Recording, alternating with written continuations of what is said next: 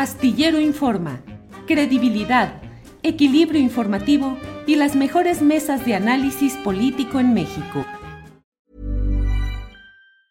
Hey, I'm Ryan Reynolds. Recently, I asked Mint Mobile's legal team if big wireless companies are allowed to raise prices due to inflation. They said yes. And then when I asked if raising prices technically violates those onerous two-year contracts, they said, "What the f*** are you talking about? You insane Hollywood ass."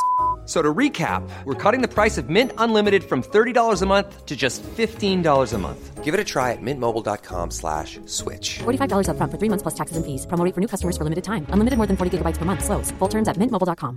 Hi, I'm Daniel, founder of Pretty Litter. Did you know cats tend to hide symptoms of sickness and pain? I learned this the hard way after losing my cat, Gingy. So I created Pretty Litter, a health monitoring litter that helps detect early signs of illness by changing colors, saving you money and potentially your cat's life. Pretty Litter is veterinarian developed, and it's the easiest way to keep tabs on your fur baby's health right at home. Go to prettylitter.com and use code ACAST for 20% off your first order and a free cat toy. Terms and conditions apply. See site for details.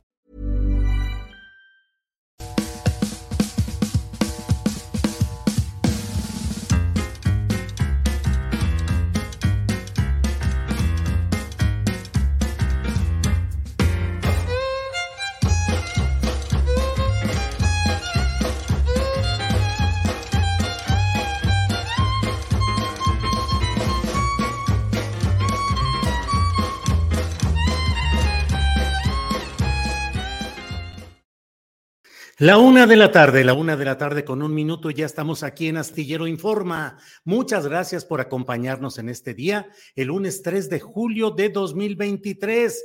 Hay mucha información, está muy calientito el ambiente político, vaya, que de pronto se acelera eh, pues la narrativa, las contradicciones, los puntos de vista, las descalificaciones, de todo ello vamos a hablar en minutos más adelante cuando le, iremos, le iremos compartiendo lo que ha dicho el presidente de la República respecto a Xochitl Galvez, designada por el dedo, designada por eh, Claudio X González, dice el presidente, y dice que no porque haya nacido en un pueblo quiere decir que el pueblo la va a apoyar o que es del pueblo. Ella, a su vez, dice que el presidente de la República es un machista y que mm, eh, solo respeta a aquellas mujeres a las que impone. Bueno, de todo ello le vamos a ir platicando y bueno, recuerde usted que este sábado en la Plaza de la Constitución, conocida popularmente como Zócalo de la Ciudad de México, se llevó a cabo una concentración por el quinto aniversario de la victoria electoral del presidente López Obrador. Hubo una concentración masiva, Zócalo lleno una vez más. Eh, de ello dimos cuenta en transmisiones el propio sábado y ayer domingo y quien estuvo ahí estuvimos, pero bueno, eh, Alex, Alex Fernanda junto con Juan Manuel Ramírez estuvieron atentos a lo que iba sucediendo ahí en el Zócalo. Así es que saludo con mucho gusto a Alex Fernanda. Alex, buenas tardes. Hola Julio, estimada audiencia, ¿cómo estás? Bien, Alex, platícanos cómo te fue, qué viste, qué nos das de nota y de detalles de lo que sucedió el sábado en la Plaza de la Constitución, Alex. Pues sí, el sábado primero de julio se realizó una concentración para celebrar los cinco años de triunfo del presidente Andrés Manuel López Obrador. Antes de que el presidente comenzara con su discurso, Luisa María Alcalde, secretaria de Gobernación, pues pronunció unas palabras que la verdad llenaron a la gente de ánimo. También Delfina Gómez, gobernadora electa del Estado de México, pues dio un discurso y pues sí se puede notar o se sintió el apoyo que, trae la gobernadora electa. Posteriormente, em, el presidente comenzó con su discurso donde reiteró que su movimiento pues está más fuerte que nunca y llamó al pueblo, cito un poquito de lo que dijo el presidente, con el pueblo todo, sin el pueblo nada, solo el pueblo puede salvar al pueblo. Esas fueron palabras del presidente y también mencionó pues los, eh, los programas que su gobierno ha impulsado, el aumento al salario mínimo, la fortaleza del peso, las obras que se están realizando y la pensión a los adultos mayores. Reiteró que no debe haber gobierno rico con pueblo pobre. En general, pues fueron los logros que su gobierno ha tenido, pero pues también dijo que tampoco existe hoy en México un arcoestado como lo padecimos. Que pues bueno, fueron palabras fuertes del presidente, pero pues ahí está. Martí Batres informó que más de 250 mil personas se dieron cita para acompañar al presidente. Y pues el equipo de Astillero Informa nos lanzamos para poder platicar con las personas, Juan Manuel Ramírez en cámara y pudimos ver a Julio Astillero en acción, eh, platicando con las personas, aquí reporteando, que la verdad estuvo muy padre y pues las y los invito a ver este reportaje que se encuentra en este canal, youtube.com-julio astillero. Alex, y luego que llovió ya cuando avanzaba el, el programa, las palabras todavía del presidente López Obrador, ¿cómo les fue ya en la lluvia?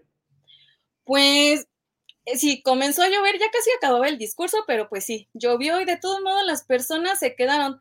Los que pudimos ver que se retiraron eran los adultos mayores, las personas que traían niños, pero en general pues sí se quedó mucha gente y también pues venían de diferentes partes de México y pues ahí se quedaron atentos a escuchar lo que decía el presidente hasta que terminó. Pero Julio, tú también estuviste ahí, cuéntame, ¿qué te pareció? No, no, pues también. Fíjate que yo vi a mucha gente, a toda le preguntaba de dónde viene, ya me decían, algunos, porque luego me metí ahí en un cafecito este, que tenía internet, este, que había una mesa, pero colocada apenas y con conexión eléctrica, dije, de aquí soy.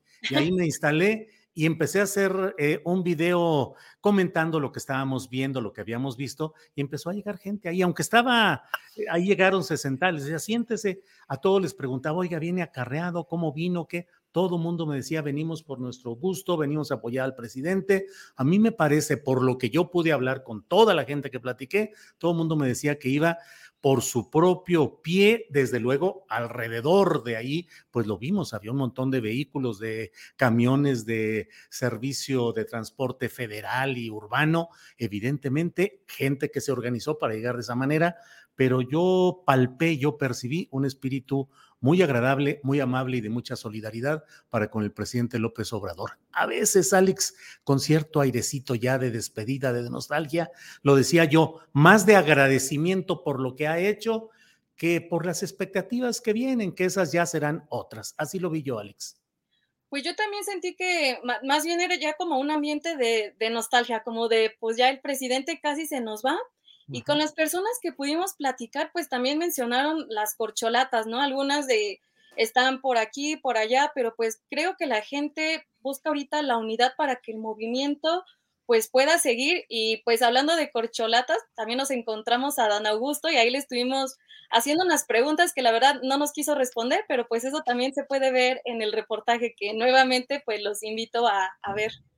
Sí, muchas gracias. Gracias, Alex Fernanda, por esa cobertura y, y gracias a nuestro compañero Juan Manuel Ramírez, que en la Cámara eh, estuvo también participando en todo esto. Juan Manuel, gracias. Saludos, Alex, gracias.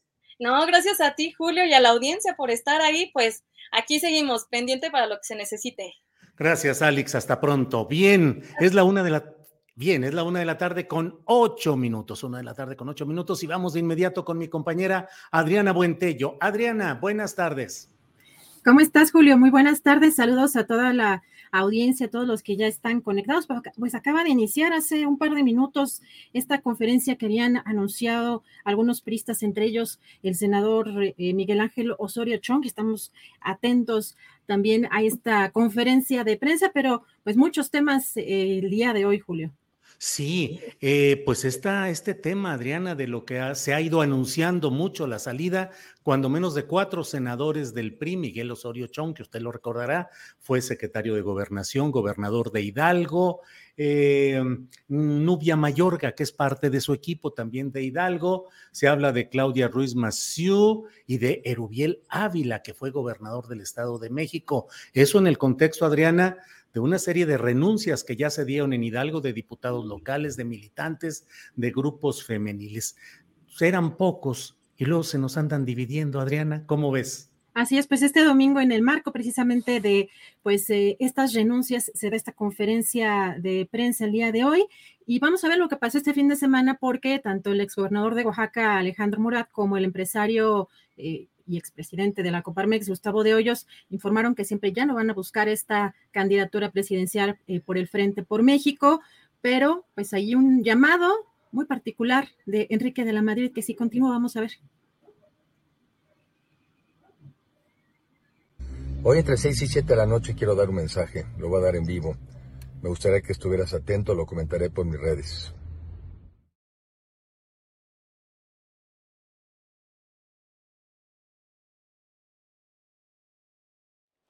Hoy reconozco que ya hay un método y siempre que se avance en la democracia, México gana.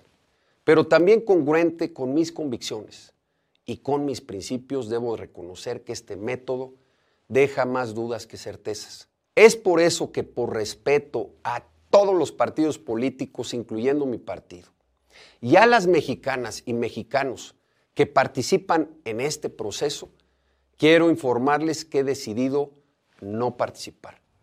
Reconozco el esfuerzo de muchos de mis compañeros que han trabajado durante estos meses para construir este Frente Amplio por México. Respeto las razones por las que algunos de ellos han decidido no registrarse, pero les quiero decir que al encabezar el frente, todos tendrán un lugar y una tarea, porque todos y todas son personas muy valiosas. Y como les comentaba esta mañana, la vida está llena de obstáculos, pero cuando el objetivo es construir el mejor México posible, no hay obstáculo imposible. Ante la duda e incertidumbre les quiero decir que yo no me bajo, que seguiré adelante, que venceremos y lo que sí vamos a bajar es el yo político para pasar al tú y al nosotros. Porque esta lucha no se trata de mí, sino de ti y que todas las familias mexicanas salgan adelante. Bueno, pues ahí están los tres eh, eh, personajes de este momento. La verdad, la verdad, Adriana, es que, bueno, el propio Gustavo de Hoyos lo dijo claramente, dijo, ahora convocamos a que se alisten para participar en la búsqueda de espacios en las cámaras, poder legislativo, eh, diputaciones, senadurías, gobiernos estatales. Así es que varios de los que se están bajando, creo que los iremos viendo ya en cargos de otra índole, se bajan, pero se suben a otra parte del carrusel, Adriana.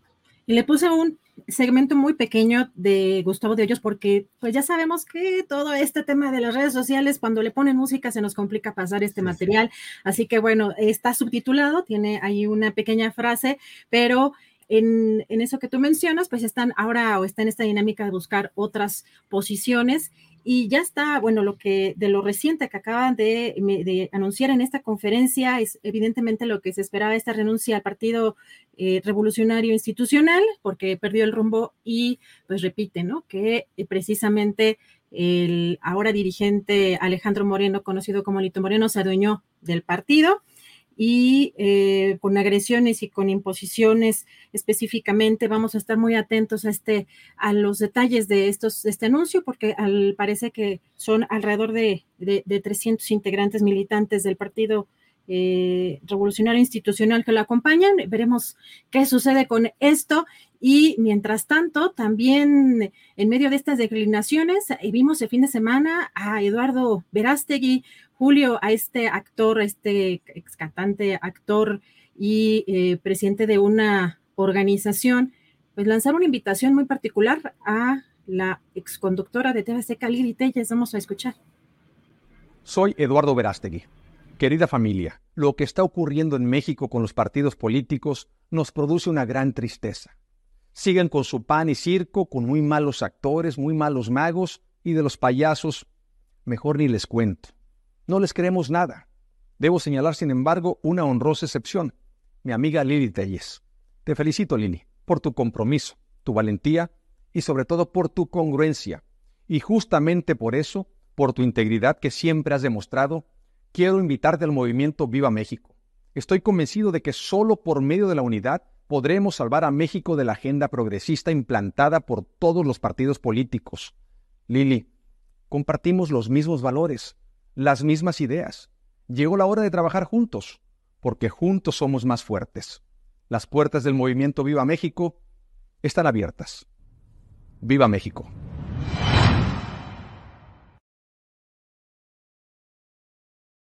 Ándale, pues fíjate, Eduardo Verástegui, un hombre que diariamente reza el rosario y dice que México puede salvarse, entre otras fórmulas, mediante que recemos el rosario. Un hombre eh, de un origen dentro de la farándula, fue cantante, actor, sigue como actor y productor todavía en algunas oportunidades, pero pues ahora invitando a Lili Telles. Lili Telles, que lo recordamos, Adriana, como dijo en su momento, que ella mm, proponía la nueva derecha ¿Qué le contestará? ¿Qué le ha contestado Adriana? pues lo mencionabas, además el fin de semana, perdón, perdón, adelante. Sí, no, no. Pues vamos a ver la respuesta, porque como decías en Twitter, pues ni sí ni no, pero muchas gracias. sí, sí, sí. A ver. Agradezco la invitación de mi querido Eduardo Verástegui. Comprendo la decepción de la mayoría de las familias mexicanas ante lo que sucede en el escenario político. Así que pues muy a tono además eh, a la mayoría de las familias mexicanas. Y pues esta es la respuesta, pero hay que recordar también lo interesante, la interesante mesa que tuviste o la entrevista doble que tuviste el viernes pasado con Raúl Tortolero y que con eh, Juan Iván Peña Neder, porque pues están en una posición ahora muy crítica, pues con la ya designada o la que según el presidente tiene la información que ya fue la designada por el dedazo de Claudia X González Ochil Galvez, porque pues en el caso de, por ejemplo, Raúl Tortolero dice que Xochil Galvez parece más la candidata de Morena. Vamos a escuchar. Xochil Galvez, digo, de entrada hay que decir que parece más bien la candidata, pues como de, de Morena, porque del PAN no tiene absolutamente nada. Ya lo dijo Juan Iván, coincido, bueno, ella es marxista cuando, ¿cómo sabemos que es marxista? O sea, ¿cómo nos enteramos de esto? Ella lo dijo en su intervención del día jueves 29 de julio de 2021. Dijo, textual, provengo de la Liga Obrera Marxista, soy trotskista de origen, etcétera, etcétera. O sea, ella se ahorcó sola. O sea, ¿cómo es posible que el PAN pudiera siquiera pensar en poner una marxista, una trotskista a representar al electorado panista? Esto es una burla en serio es una burla, ¿no? Y no nada más es eso. Además, ella es abortista. Cualquier va ella de la mano del supremacismo feminista, o sea, es feminista, está de acuerdo con todas estas ideas feministas radicales. Mm, si llega a ser candidata Xochil Gálvez, hay que pensar en que esto es la traición del PAN a sí mismo. O sea, sí es el final del PAN, sin ninguna duda, ¿no? Pues ahí está lo que ha dicho eh, Raúl Tortolero, que es dirigente del Ejército Cristero Internacional. Y luego también se aventó por ahí su buen rollo eh, Juan Iván Peña Neder, que es el dirigente de México Republicano, que busca ser partido político nacional, y ambos, Tortolero y Juan Iván Peña, partícipes en aquella famosa reunión de la Conferencia Política de Acción Conservadora en noviembre del año pasado, Adriana, cuando recibieron incluso un mensaje grabado de Donald Trump. La crema innata de la ultraderecha latinoamericana reunida ahí, allí estaban Tortolero y Juan Iván, que fueron ponentes, y ahora, pues lo que nos están diciendo, Ariana. Pues eh, en el caso de Peña Neder, eh, dice que es ilógico y antinatural que el PAN imponga una candidata de este tipo. Vamos a escuchar. Acción Nacional ha venido representando desde hace mucho tiempo el espectro, digamos, del voto conservador y de derecha en este país y ha respetado valores que su, su fundador, don Manuel Gómez Morín, postuló con mucha claridad. Valores estos que implican, desde luego, un respeto a la libertad religiosa, un respeto a la defensa de la vida y la familia, y que evidentemente Xochitl Gálvez no representa. Lo delicado aquí es que eh, la parte que constituye mayoritariamente al bloque eh, Va por México, al bloque opositor, es precisamente el PAN. Lo raro aquí es que el PAN podría imponer casi a cualquier candidato que decidiera y en su lógica natural pues debía buscar a alguien que representara aquellos valores que más ampliamente el partido ha.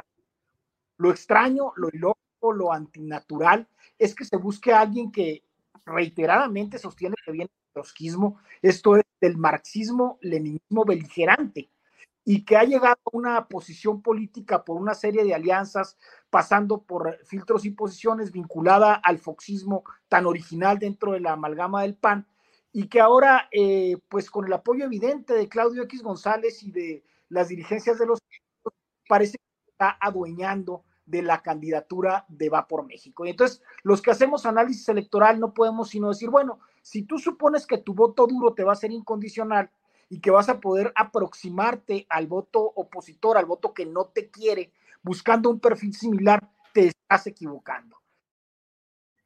Pues vaya voces, Adriana, y vaya las cosas. Luego nos decían algunos, es un brinco al pasado, es la mentalidad mm, feudalista, medieval.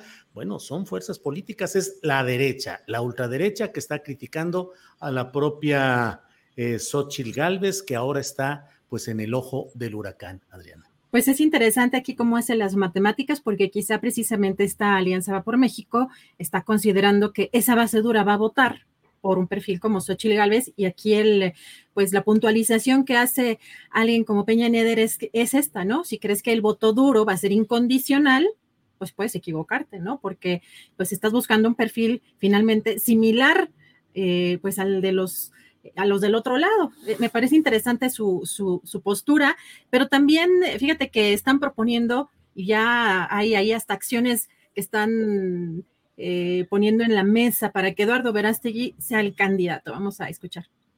Pero a mí me gustaría que fuera Eduardo Verástegui el candidato del Frente Amplio, lo digo con seriedad, me parece que es la mejor opción. Además es la única, sería la única opción para que el PAN no se traicione a sí mismo, no se desdibuje, ¿no? Sería mucho mejor opción que Xochitl Gálvez, pero bueno, como está muy complicado que pudiera ser él el candidato de este Frente Amplio, que se va a autodestruir, por supuesto, pues que sea un candidato eh, independiente. Me parece que hay muchísima gente que lo quiere, muchísima gente que lo sigue, porque es un tipo de valores.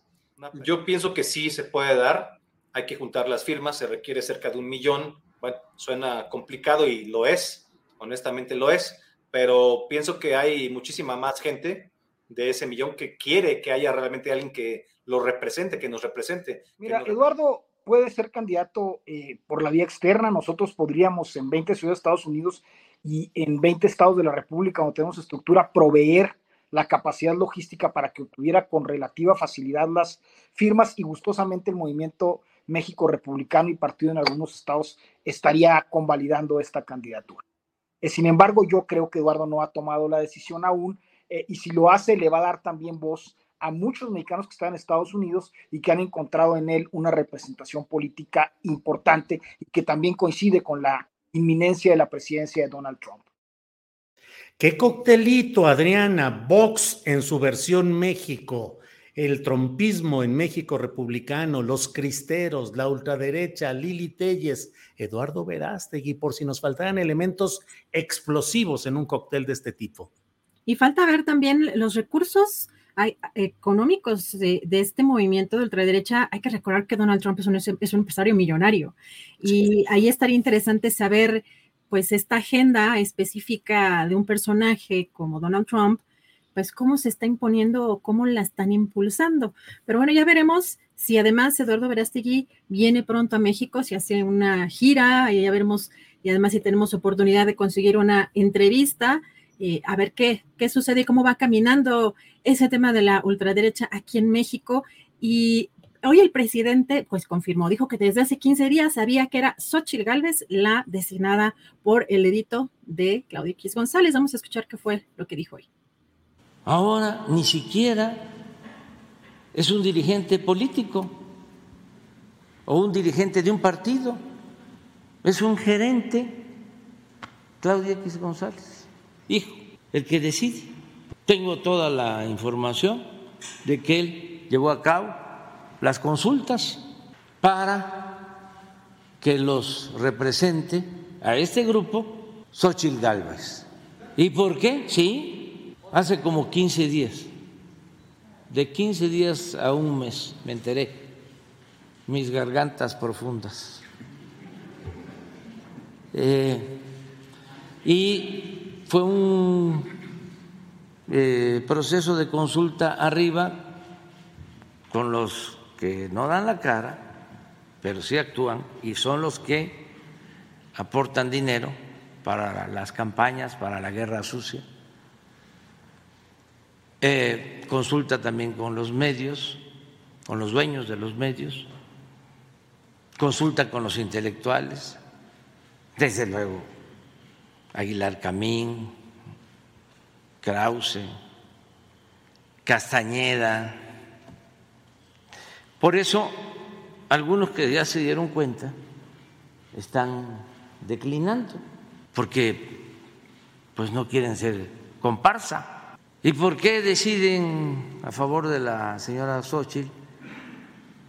Porque ellos suponen de que si nació en un pueblo va a tener el apoyo del pueblo. Y además es en realidad parte de ellos, no del pueblo. Pues em, duro, preciso y controversial, como siempre, el presidente de México, y la respuesta también fue por el mismo camino. ¿Cómo vas viendo tanto calorcito desatado? Ya hoy las acusaciones, ya el cruce de señalamientos ya es duro, Adriana sus gargantas profundas, dice el presidente. Además, o sea, tiene varios oídos por ahí.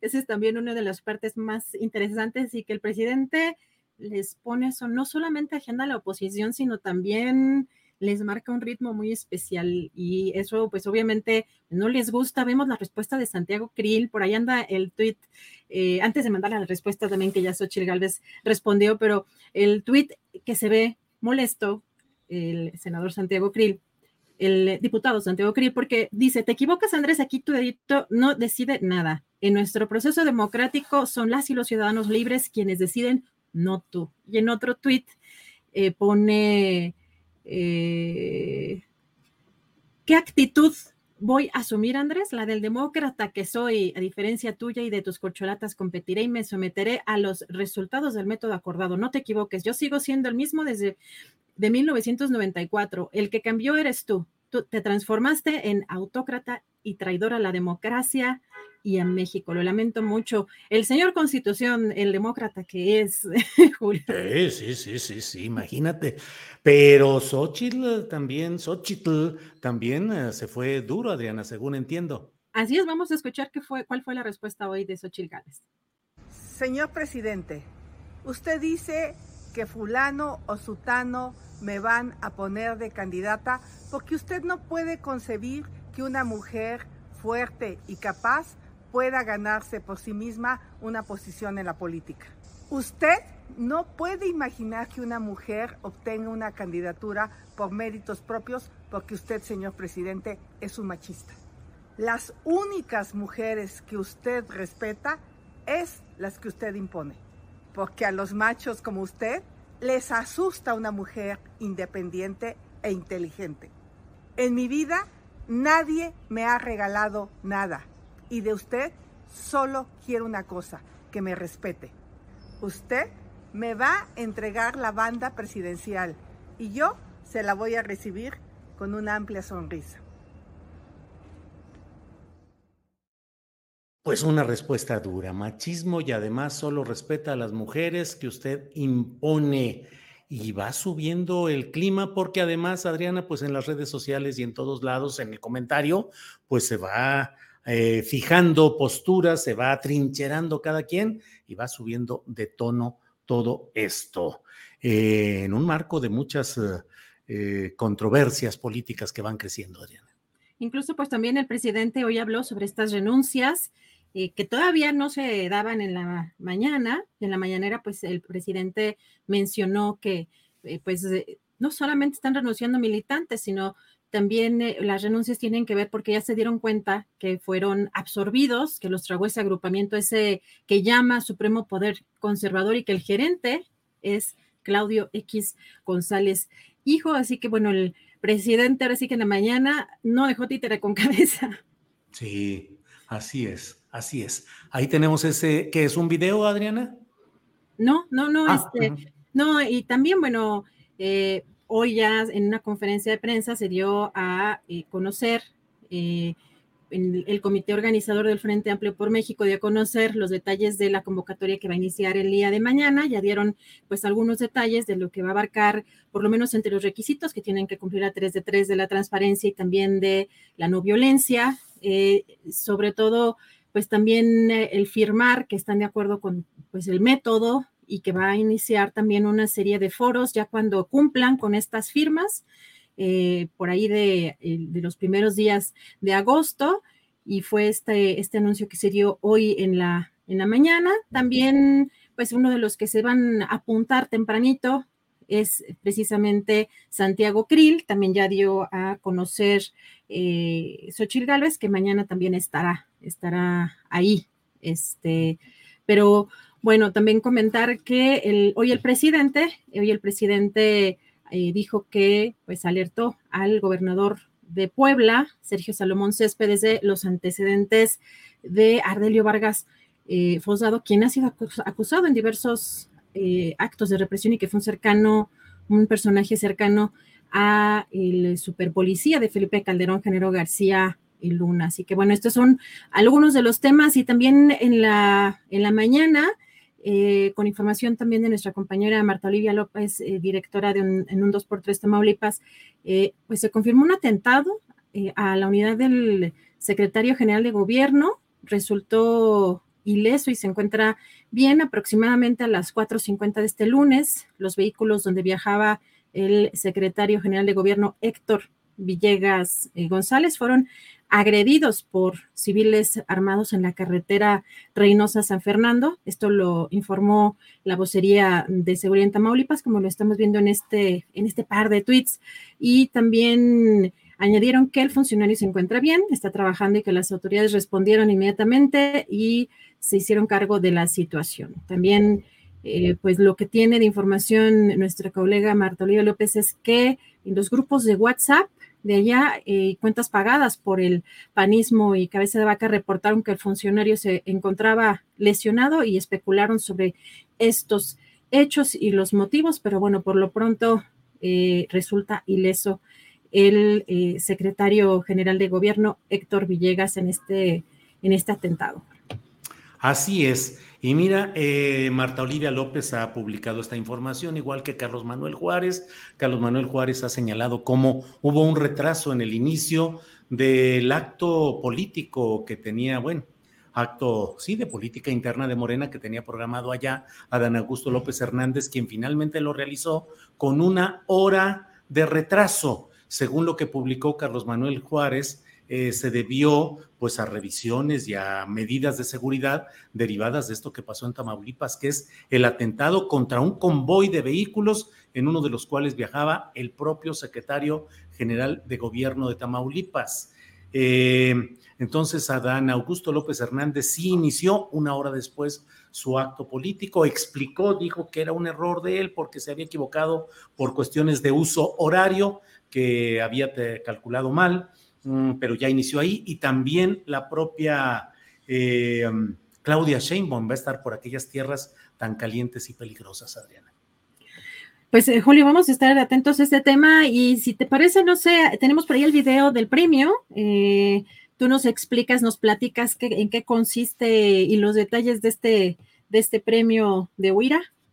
Sí, cómo no, adelante. Entorno social, económico y espiritual que defienden basado en su cultura ancestral.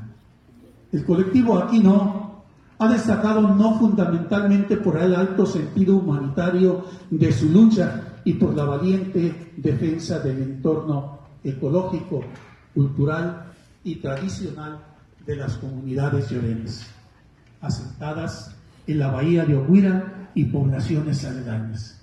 Este colectivo hay que decirlo, ha resistido la desinformación y mantiene una firme postura basada en argumentos técnicos y científicos, además de los fundamentos jurídicos y culturales que los ha llevado a oponerse al establecimiento en ese sitio Ramsar de una empresa que consideran atenta por estos hechos contra sus valores ecológicos y culturales. Actitud que merece nuestra consideración y respeto por lo que esta Comisión de Historia ha decidido otorgarle el reconocimiento al mérito ciudadano en este campo para este año 2023. Felicidades y enhorabuena a los representantes que hoy reciben este reconocimiento.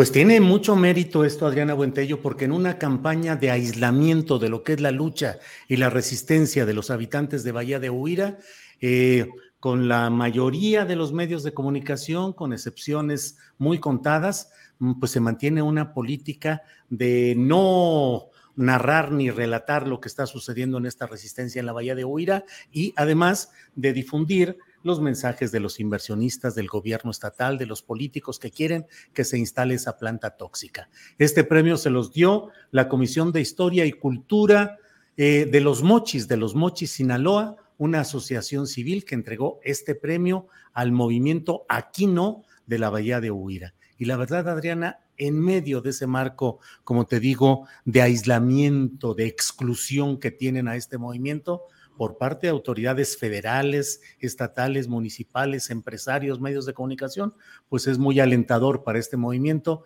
el que les den este, este premio. Y ahí la resistencia sigue, Adriana. Pues felicidades de verdad por este premio y por la importante movilización y que han logrado, se han logrado hacer escuchar y estamos también muy atentos. Julio, regresamos en un ratito más, ya está por acá lista nuestra querida compañera Jacaranda Correa. Muy bien, Adriana, muchas gracias. Seguimos en contacto. Es la una de la tarde con 36 minutos, una de la tarde con 36 minutos y vamos enseguida a un segmento muy especial. Hoy es lunes y usted sabe que es día de remover las neuronas, de analizar, de tener puntos de vista distintos y muchas veces removedores. Con Jacaranda Correa, que ya está por aquí. Jacaranda, buenas tardes. Hola, querido Julio, pues ya llegó el lunes, el día del chacachaca, ¿no? Chacachaca, a ver, viene el chacachaca. ¿Cómo estás, querido Julio? Ayer te vi muy activo ahí en la, en la, pues bueno, en, este encuentro que tuvo el, presidente el fin de semana, más bien el sábado, en, la, eh, ahí en el Zócalo te vi, estabas transmitiendo y toda la gente saludando, te parecías candidato, mi querido Julio. ya no, me voy a a postular para candidato del distrito del estado de ebriedad, dicen algunos cuando menos. Me parece muy bien, mi querido Julio. Oye, pues se ha puesto muy interesante todo esto.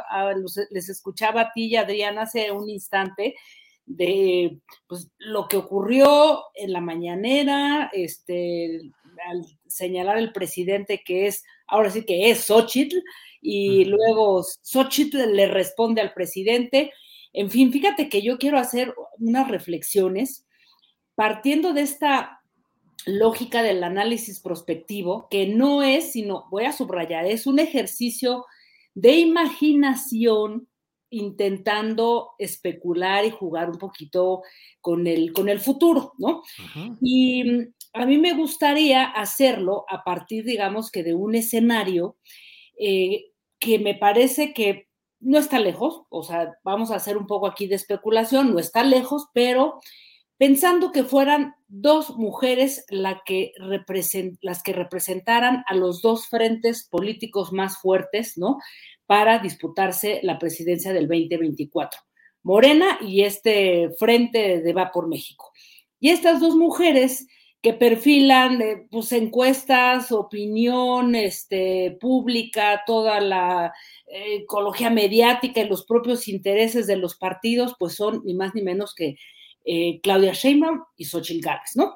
Entonces, en este escenario, aunque yo sé que puede cambiar, insisto, estoy especulando, estoy imaginando, me gustaría reflexionar en dónde estaría parado nuestro país ¿qué podríamos eh, o deberíamos de esperar, de esperar que dos mujeres disputaran la presidencia? Eh, dos mujeres disputándose la narrativa política en un país evidentemente misógino, machista, muy conservador, del lado de donde se quiera ver, porque el, conservadurismo ataca derecha, izquierda y centro en este país, hay que decirlo. Y sería interesantísimo, Julio, ver a dos mujeres en el país de los caudillos disputándose la presidencia. Creo que podría ser un momento fascinante, desde luego mirando todas las trampas, las argucias, eh, eh, los intereses que, a cada una abrazan y, y arropan. Pero en ese escenario imaginado, Julio, Claudia este, contra Xochitl Galvez o al revés, ¿no? Em, Claudia Sheinbaum, una científica, versus eh, Xochitl Galvez, una empresaria. Eh, y creo que mi primera observación en este ejercicio futurista, Julio, sería lo más interesante, em, me parece, en, en, dos mujeres que van, que podrían, podrían, insisto, es un ejercicio futuro, podrían abrazar una, em, digamos, una narrativa parecida, Julio. Lo, a mí lo que más me sorprende es cómo se ha ido cerrando el discurso em, a nivel político electoral en una candidata como Sachi, bueno, en una mujer como Xochitl Galvez que está apostando por ser este, candidata, bueno, con todos estos enredos que tenemos en estos momentos, ya no sé, son candidatas, coordinadoras, etcétera. Entonces, Xochitl Galvez, ¿no? Que abraza un ideario que realmente pareciera de morena, Julio, ¿no? O sea, es una mujer que incluso lo mencionabas tú hace rato con, con Adriana y por lo que te dijeron esos dos personajes de la ultraderecha, eh, pues que están, pues son fuerzas que están ahí en Va por México, ¿no? Eh, llamándola una, eh, una mujer progre, ¿no? Con, con un ideario totalmente marxista, leninista, ¿no? de todo lo que acusan a, a, la oposición, en este caso a la gente de Morena, al propio presidente, a Claudia Sheinbaum. Entonces, resulta que en este momento podría cerrarse una discursividad política que nos va pues a volver locos a muchas, a muchos, ¿no? Por lo que vamos a tener que analizar de fondo. Y creo que aquí lo interesante, este, Julio, es Xochitl Galvez, ¿no?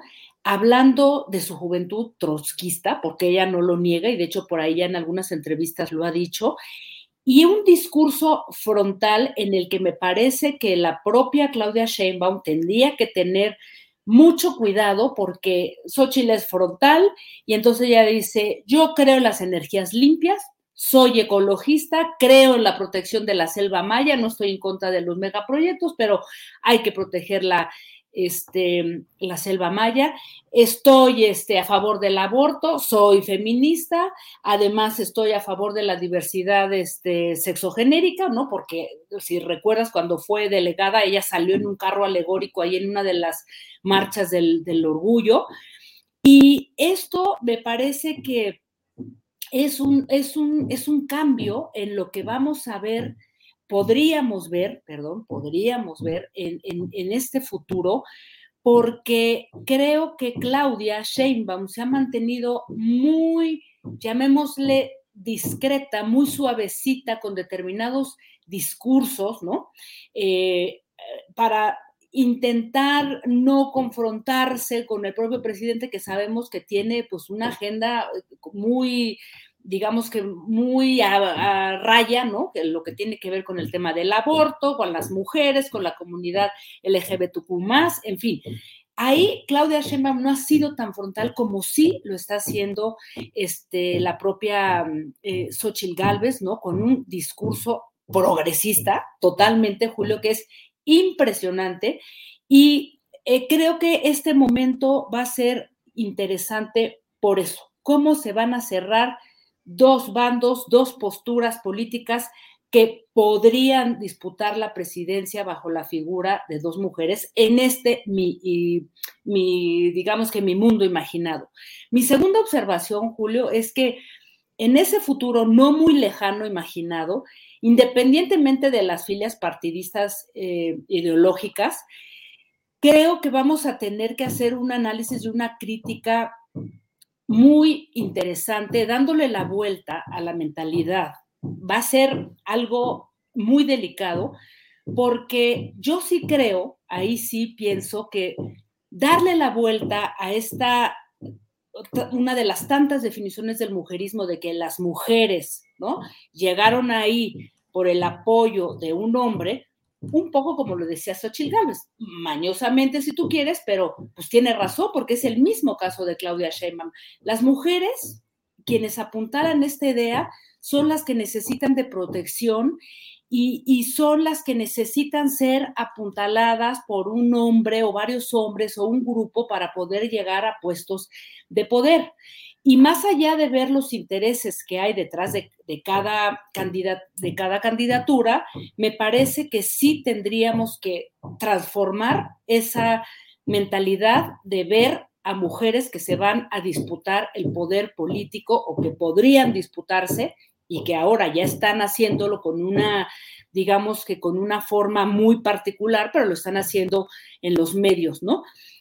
Lo tercero, Julio, y aquí va a ser interesante, ¿cuáles van a ser los límites, los acuerdos en la discusión pública, en los medios, para cuestionar a una mujer por sus alcances políticos, en este caso Claudia Sheinbaum o Xochitl Galvez, ¿no?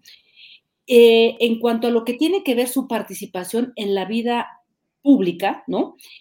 ¿Cómo va a ser esto para no ser acusadas, acusados y no entrar en este tema de la violencia política de género, ¿no?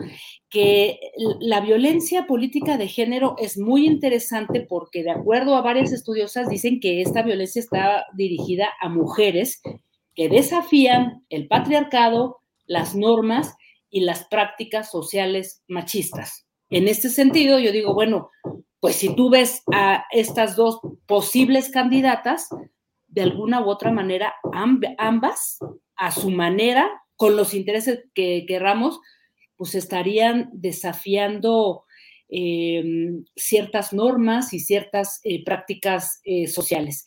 En fin, que em, en esto, Julio, yo terminaría diciendo que si es tiempo de mujeres, creo que vemos eh, un trabajo de mucho, muchos años, ¿no? Y, me parece que sí es tiempo de, mujeres que en este momento se han cerrado, ¿no? las posiciones para ver dos posibles candidatas con un discurso que curiosamente, mañosamente se parece y aquí el gran, eh, digamos que el punto que pone sobre la mesa eh, Xochitl Galvez es, dice, no al odio, no a la polarización, yo me quiero constituir como ese centro, fíjate, ese centro en el que, va a recoger a esa gente que no quiere estar ni de un bando ni del otro, zafándose un poco también de toda esta polarización que ha generado este, pues, esta coalición de donde viene, va por México. Entonces, mi querido Julio, creo que en este escenario posible, ¿no?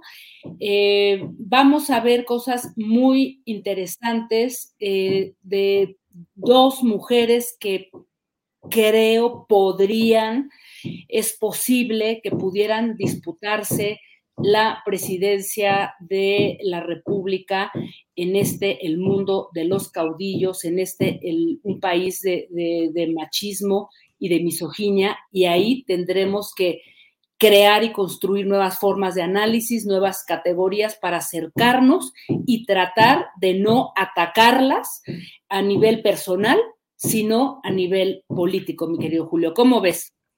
Jacaranda, pues aquí están muchos comentarios, obviamente, en el chat.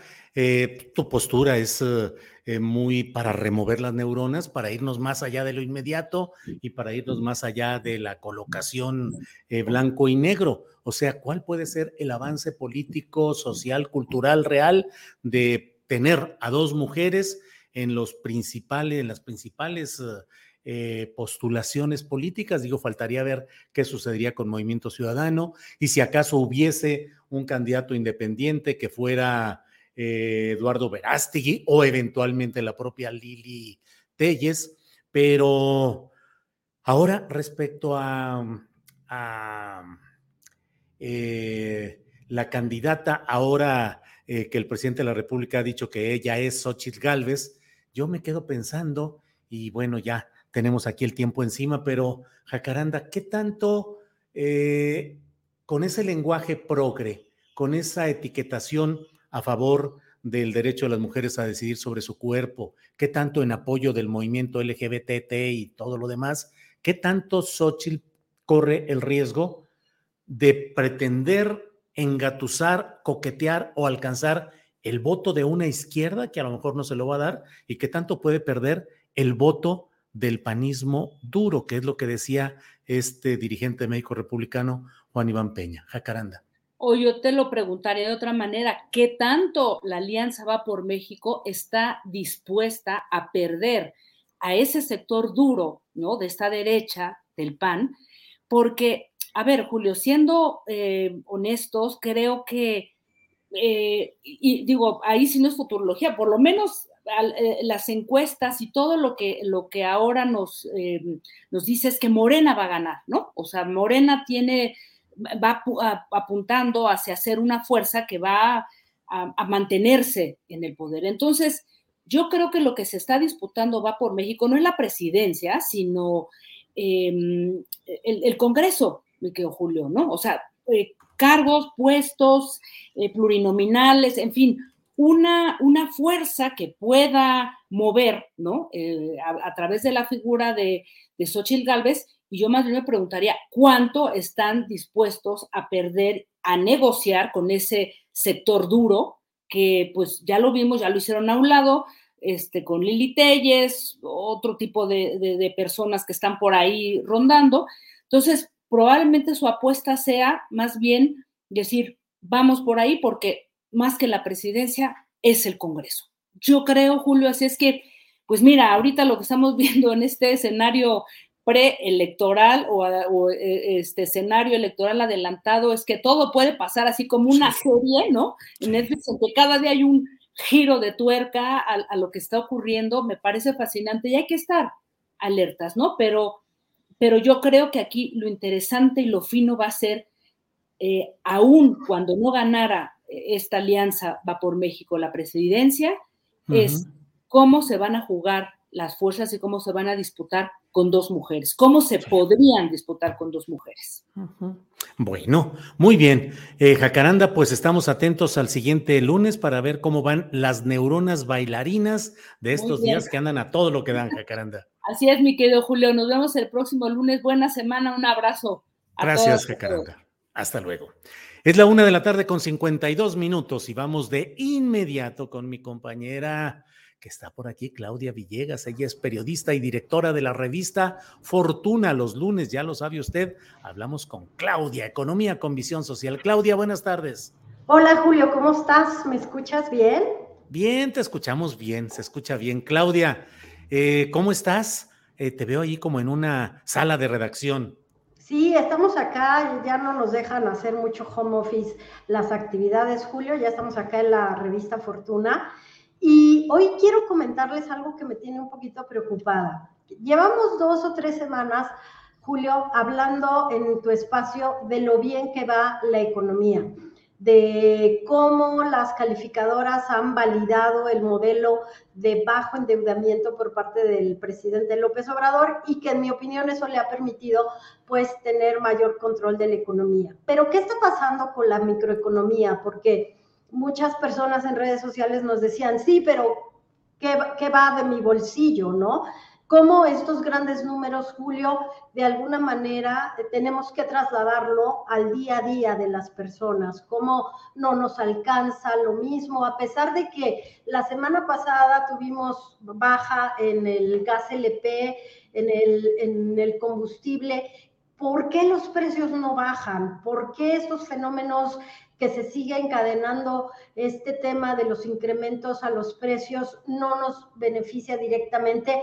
Y cómo, Julio, en esta ocasión quisiera concentrarme en cómo las familias lo están viviendo. Fíjate que hay un incremento muy interesante y preocupante de crédito al consumo. Está creciendo 27% y eso lo tenemos en un análisis muy bueno que hace Carlos Alfredo Gómez de Grupo Intercam en Revista Fortuna, que yo se los quiero recomendar porque está creciendo muy fuerte el crédito al consumo y el ahorro no está creciendo de la misma manera. Y eso lo cruzamos, Julio, con otro dato que también tenemos en la revista Fortuna, que se dio a conocer la semana pasada, es que en un solo mes se perdieron 648 mil 340 puestos de trabajo hasta mayo.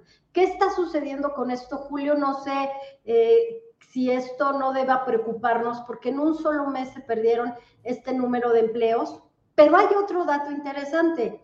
Imagínate que se recuperaron empleos de los sectores financieros, de los sectores industriales, de los sectores corporativos. Entonces parece que lo que está sucediendo con el empleo, Julio, es que tenemos una dislocación de trabajos de menor capacidad, habilidad, capacitación a empleos que están en los sectores con mayor poder adquisitivo. Entonces, algo está pasando en la economía y tenemos que ponernos muy abusados porque el tema del crédito al consumo que pudiera ser el preludio para una mayor cartera vencida está preocupante, Julio.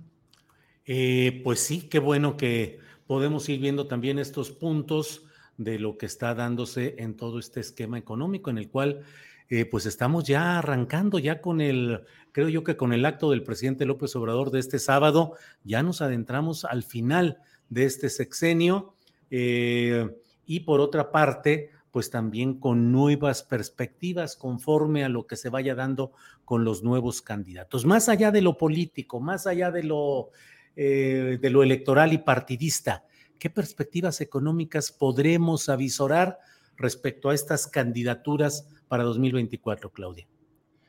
Pues Julio, los datos micro a mí, insisto, me siguen preocupando porque si bien es cierto que tenemos inversión por nearshoring, que todavía está a debate cómo se está reflejando, si bien es cierto, Julio, que tenemos crecimiento de remesas, hoy es otro dato interesante, las remesas están creciendo otro 10% y que, como bien dices, durante el evento de estos cinco años del voto que llevó al movimiento de la cuarta transformación al poder del poder ejecutivo, el presidente López Obrador nos dio algunos datos interesantes sobre la relación deuda-PIB. La relación deuda-PIB que la tenemos abajo del 50%, que está creciendo menos eh, de lo que ha crecido en otros sexenios, pero que también hoy lo destaca el periódico El Economista. Bueno, pues el costo de la deuda por este incremento en las tasas de interés aumenta 49% y hay un incremento de más de 3 mil millones de pesos. Esto es obvio, Julio, porque lo que sucedió claramente es que aumentó el costo de la deuda. ¿Cuál es la propuesta de los candidatos, de las corcholatas, de la oposición en materia económica? Hemos, hemos visto que hablan de, de que mantener las subvenciones, los subsidios, las transferencias, pero creo que lo más importante que viene hacia adelante es que este incremento de la inversión extranjera directa, también el incremento en el gasto público, se ve reflejado en más y mejores empleos. La tasa de desempleo abierto nunca había estado en estos niveles desde mayo de 2005. Quiero decir, nunca se habían perdido en un periodo estos 600 mil, más de 600 mil empleos. Y hay un cambio, Julio, hay una reconfiguración de la economía que tiene que estar apoyada por inversión, por productividad, por planes sectoriales y económicos de mediano plazo. Creo que es por ahí donde los candidatos tendrían que estar ofreciendo opciones y no, pues la continuidad de lo que ya vimos está bien, apoyar a la población de menos ingresos, Julio, pero estamos viendo una reestructuración de la economía que necesita planes y estructura de más largo plazo, Julio. Bien, Claudia, pues um, la atención está puesta en, todos estos jaloneos políticos y electorales, pero es muy importante pues que tengamos este contexto de lo que tú nos dices. ¿Algún otro tema que nos quede por ahí, Claudia? Pues Julio, nada más hablar de que evidentemente pues este tema del empleo, perdón que insista, pero esta semana se van a dar a conocer más datos por parte del Instituto Mexicano del Seguro Social, que el tema de los empleos no se puede dejar nada más en el discurso político, se tiene que apoyar con programas de capacitación, para que la gente esté preparada para los cambios que está dando la economía, porque el presidente López Obrador nos dio un dato que aplaudieron muchos, de que un trabajador de la construcción ahora está ganando 60 mil pesos mensuales y que eso nunca había pasado en la economía. Son datos que pues los aplaudimos y están muy bien, pero lo que necesita la economía, Julio, es que una mayor cantidad de trabajadores recuperen el poder adquisitivo y la capacidad para ahorrar. Entonces cerraría pues con lo que inicié. Hace falta que se tenga un empleo de mayor calidad, Julio. Bien, pues uh, Claudia, seguimos en contacto, seguimos atentos y por este lunes te agradecemos mucho la amabilidad de estar en este espacio. Al contrario, Julio, un abrazo a todos y un excelente inicio de semana. Y cuiden mucho la tarjeta de crédito porque es el peor momento para endeudarse. Todavía tenemos tasas del 11.25. Entonces, hay que bajarle a la tarjeta de crédito porque ya tenemos cifras históricas de incremento en el crédito al consumo. Claudia, muchas gracias y seguimos en contacto. Hasta luego. Gracias. Hay que cuidar.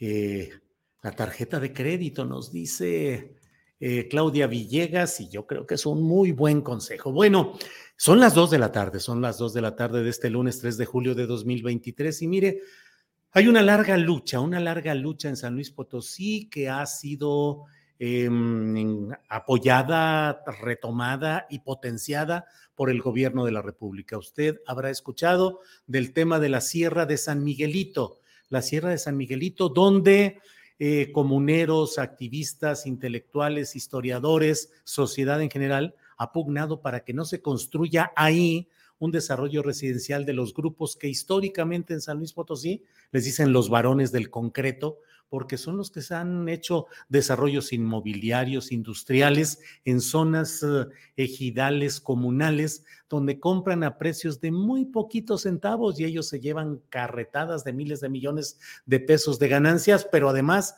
afectan el medio ambiente. Este tema llegó hasta la propia conferencia mañanera de prensa.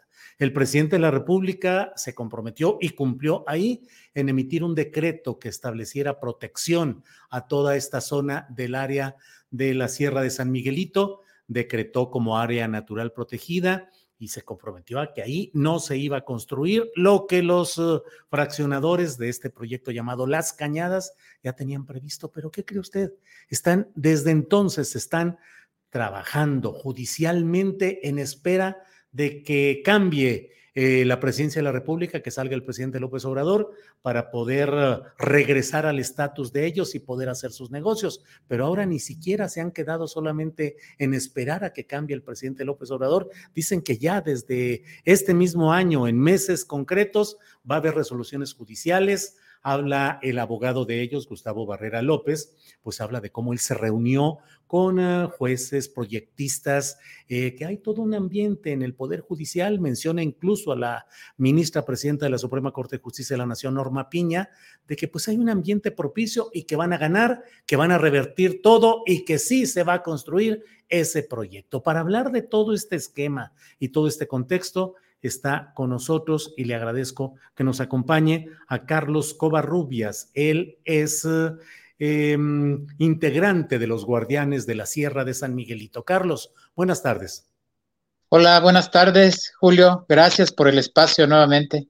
Al contrario, Carlos, es que pareciera, de veras vivimos en un México donde eh, pues a pesar de que a veces uno eh, pone las campanas al vuelo y dice, hombre, se está avanzando y seguimos avanzando, en el tema de la Sierra de San Miguelito, ahí siguen esos intereses, eh, hay toda una preparación empresarial y judicial para tratar de revertir y poder construir en las partes de la Sierra de San Miguelito. ¿Cómo va este tema, Carlos?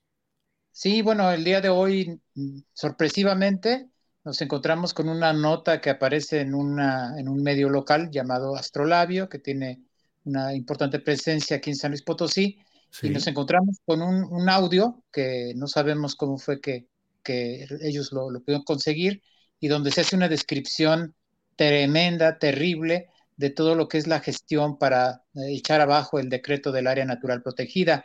Eh, por ahí los abogados, en este caso el famosísimo y connotado licenciado Gustavo Barrera, señala que un juez, un juez de distrito ya está por resolver en el mes de septiembre y octubre eh, un juicio en contra del decreto, un juicio de amparo, dice él que fue el primero que se promovió contra el área natural protegida a finales del año 2021 y posteriormente menciona de las gestiones para un juicio de que tiene que ver con un cobro, que tiene que ver con el pago de una indemnización que le están pidiendo al gobierno federal a razón de 4 mil millones de pesos. ¿eh? Sí, sí, sí.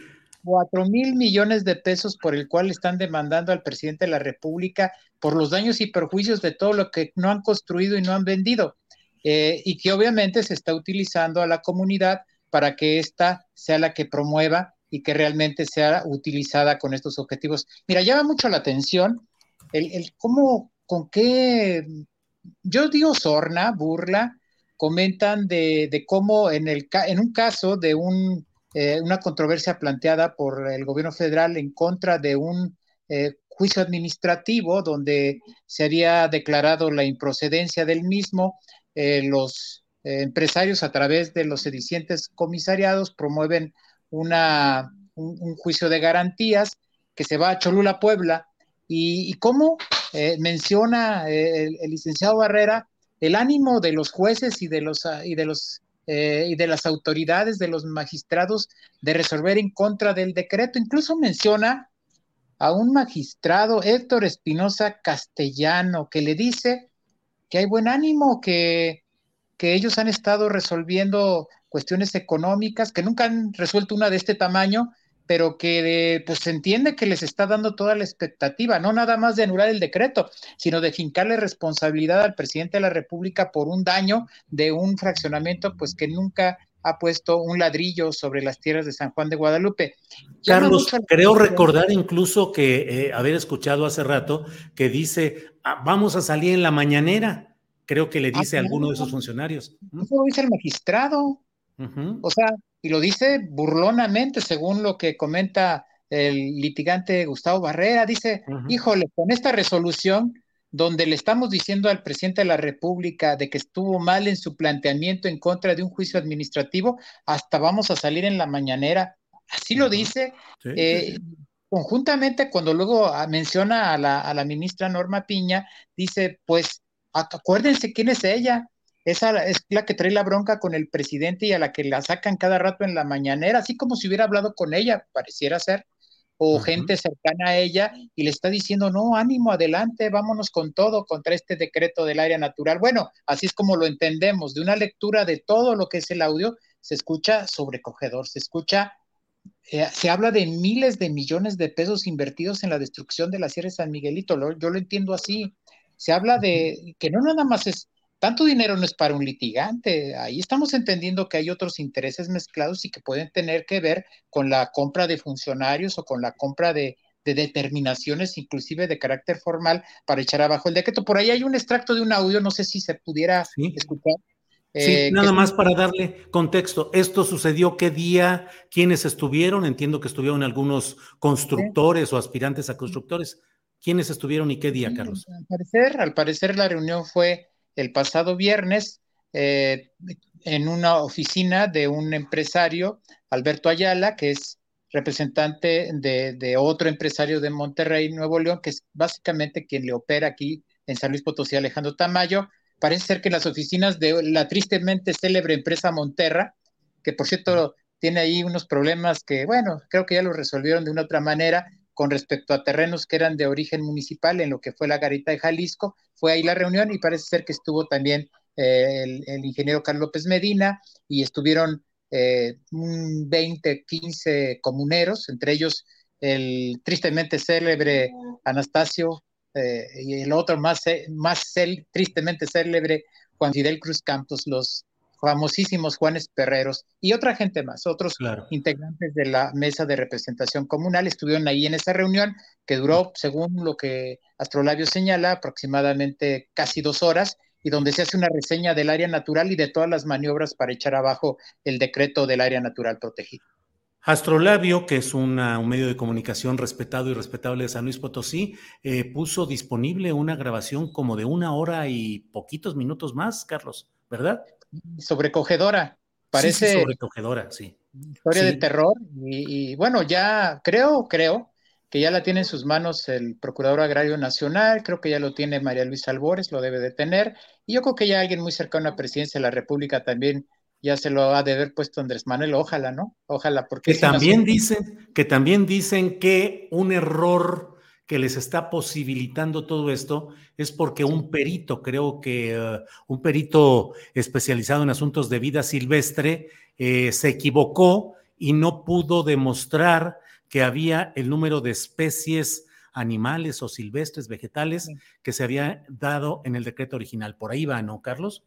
Creo que están bloqueando, porque no se les olvide que esa es área de recarga también y que aparte es un área de amortiguamiento y que no necesariamente tiene que ser que las especies que están en la zona núcleo también estén en la zona de amortiguamiento. Eso es un blofear, porque realmente también lo que hace el abogado es blofear y decir, este, pues necesito más apoyo eh, político, moral y yo seguramente también a necesitar más financiamiento para, para sacar estas utopías adelante, ¿no? Que bueno, también son muy graves porque, porque se nota el cabildeo, eh, cómo se están tratando de detener eh, las megaobras del presidente, cómo se han tratado de echar abajo situaciones como, pues que todos conocemos, identificamos como el aeropuerto y otras cosas más, pues así, uh -huh. utilizando el, el, el, poder fáctico, el poder económico y, y, jueces blandos y magistrados blandos a modo con, con el conservadurismo que tanto critica el presidente. Carlos, la voz principal que vamos a escuchar parece que es la correspondiente al abogado Gustavo Barrera López, que es apoderado de este tipo de negocios inmobiliarios, ¿así es?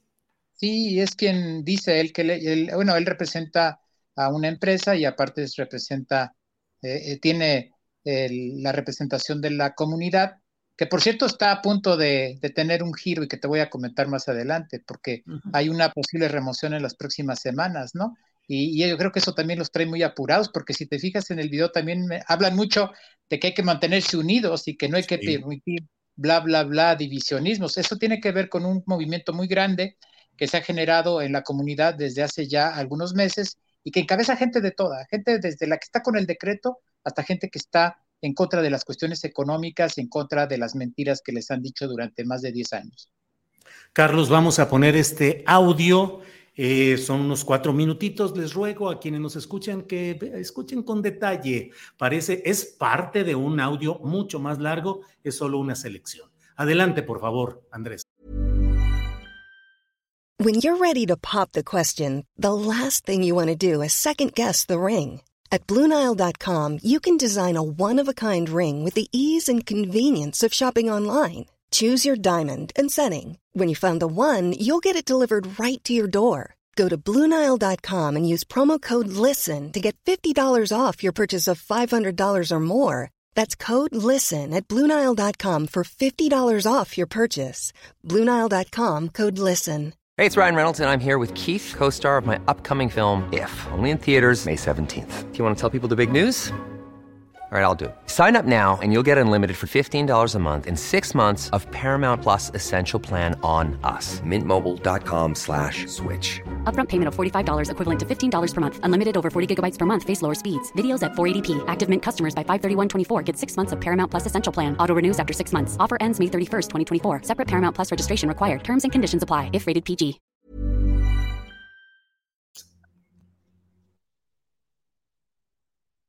Hay otra cosa adicional. El presidente de la República se defendió en esta sala administrativa. ¿Cómo se defendió el titular de Semarnat y el titular de Sedatu? Acuérdense, Sedatu también tiene un decreto. En la contestación, en la primera contestación dice, tu tribunal administrativo no me puedes estudiar un decreto del presidente. Porque es el presidente de la República, porque es el jefe de la administración, porque quién sabe qué tantas cosas, ¿no? Entonces, la comunidad se fue a un amparo en la Ciudad de México, discutiendo que sí puede.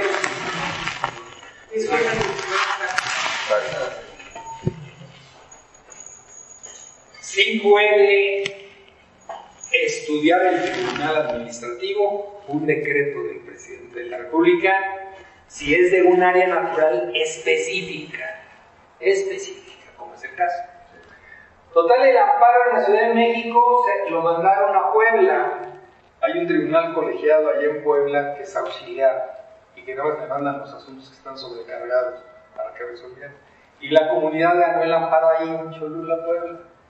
Y dijo, ¿cómo no? El presidente de la República este, puede ser analizado en la sala ambiental con este decreto. El presidente de la República no estuvo de acuerdo con esa resolución de Cholula y promovió un recurso de revisión que fue a la Corte. Pero ¿a quién creen que le cayó? A la ministra que anda atacando el presidente, la ministra Norma Piña. ¿Y qué creen que dijo su acuerdo Norma Piña? Dijo, a mí venga y discútame cuestiones de constitucionalidad, presidente, no de legalidad, y le desechó el recurso de revisión. Yo acabo de estar con los magistrados de esta sala especializada. En esta sala especializada, el puro de la sala especializada, aquí llevan tres tomos, ¿eh? aquí en, en, el Poder Judicial. En la sala especializada está este tamaño el expediente de ustedes. Yo estuve ahora hace 15 días, sé qué días estuve, no más o menos tres semanas. Entonces estuve con los dos magistrados, una estaba la magistrada. Entonces uno de los magistrados, con esto de la ganada en el, en el amparo de Cholula, dijo, ustedes la comunidad van a hacer que yo salga en la mañanera. ¿por qué? Pues cómo no, pues el Poder Judicial Real está diciéndonos que estudiemos al presidente y el presidente estuvo en desacuerdo y le acaba de desechar la Corte su revisión, ¿verdad? Se saben en la sala especializada de memoria el expediente ya y hay muy buen ánimo con ellos. Acuérdense que aquí en esta sala, pues, sí. Ah, ahí ahí ahí. Ahí les mandé una foto. Sí, ese es el expediente de la sala especializada. Sí, Ahí está, es el expediente 601-22 especializada, ambiental, regulación, la, la mesa y el, y el secretario, ¿no? ¿Sí? Ahí está, este es el amparo directo, este fue el que ganamos en Cholula. Esta es la portada de ahí, ¿está bien? Ahí está el piso 3 en el edificio. Ah, perdón. Aquí está, ahí está. Mariana ya salió de tú, ya no es esta magistrada. No sabe lo que lo tiene. Héctor Espinosa Castellano fue el que dijo que iba a salir en la, en la. En la mañanera. Es el piso 3 del edificio donde está esta sala ambiental, ¿eh? El piso 3, este es San Jerónimo. Esta letra. Como, me, me obliga a que tome foto. Pues ahí está el abogado con platicando con esta parte de eh, partícipes en esta historia de la Sierra de San Miguelito, de la historia de quienes sí quieren que se construyan eh, fraccionamientos y que haya inversión de este tipo. Y bueno, ¿qué, otro te, ¿qué otros detalles encontraste en esta grabación, Carlos? Sí, bueno, encontramos que, uh, bueno, está demandado, según ellos, el gobierno federal. Dicen, tenemos demandado al presidente de la República por 4 mil millones de pesos. Ese se, ese se va a resolver entre enero y febrero. Uh -huh. El magistrado le dice textualmente, Héctor Espinosa Castellano dice, le preguntan que cómo han estado resolviendo estos juicios. Dice, pues hemos estado condenando. Dice, nunca hemos hecho una condena de este monto, pero hemos estado condenando y mencionan que hay un buen ánimo. Eh, ¿Qué tipo de, a qué se refieren con buen ánimo? O sea, o cómo los ponen de buen ánimo, ¿verdad? ¿Cómo los hacen sonreír a los magistrados para que se sientan con el ánimo de resolver? Eh, es legítimo que una corporación, que un grupo económico X, pues quiera hacer sus propios negocios que puedan apostar a una inversión y tienen derecho a tener abogados y gastarse todo el dinero del mundo. Pero cuando se habla de miles de millones, pues yo me pongo a pensar de dónde sale ese dinero, por ejemplo, ¿no? ese es un llamado de atención para las unidades de inteligencia financiera que tienen que revisar de dónde salen esas millonadas de las que están hablando, por ejemplo. Segundo, ¿cómo pueden estar en esta interrelación con el Poder Judicial Federal pactando o trabajando o procesando resoluciones que favorecen intereses económicos en contra de intereses que tienen que ver con el medio ambiente y el derecho humano al agua. Yo pienso que el, texto está plagado de, situaciones. Hay una persona de nombre Alejandro Tamayo que ya comenté que dice que los compas de la comunidad se están animalizando porque se están dividiendo entre los que quieren el negocio y los que quieren una transformación en la comunidad, que quieren cambiar y que quieren remover a los órganos de representación.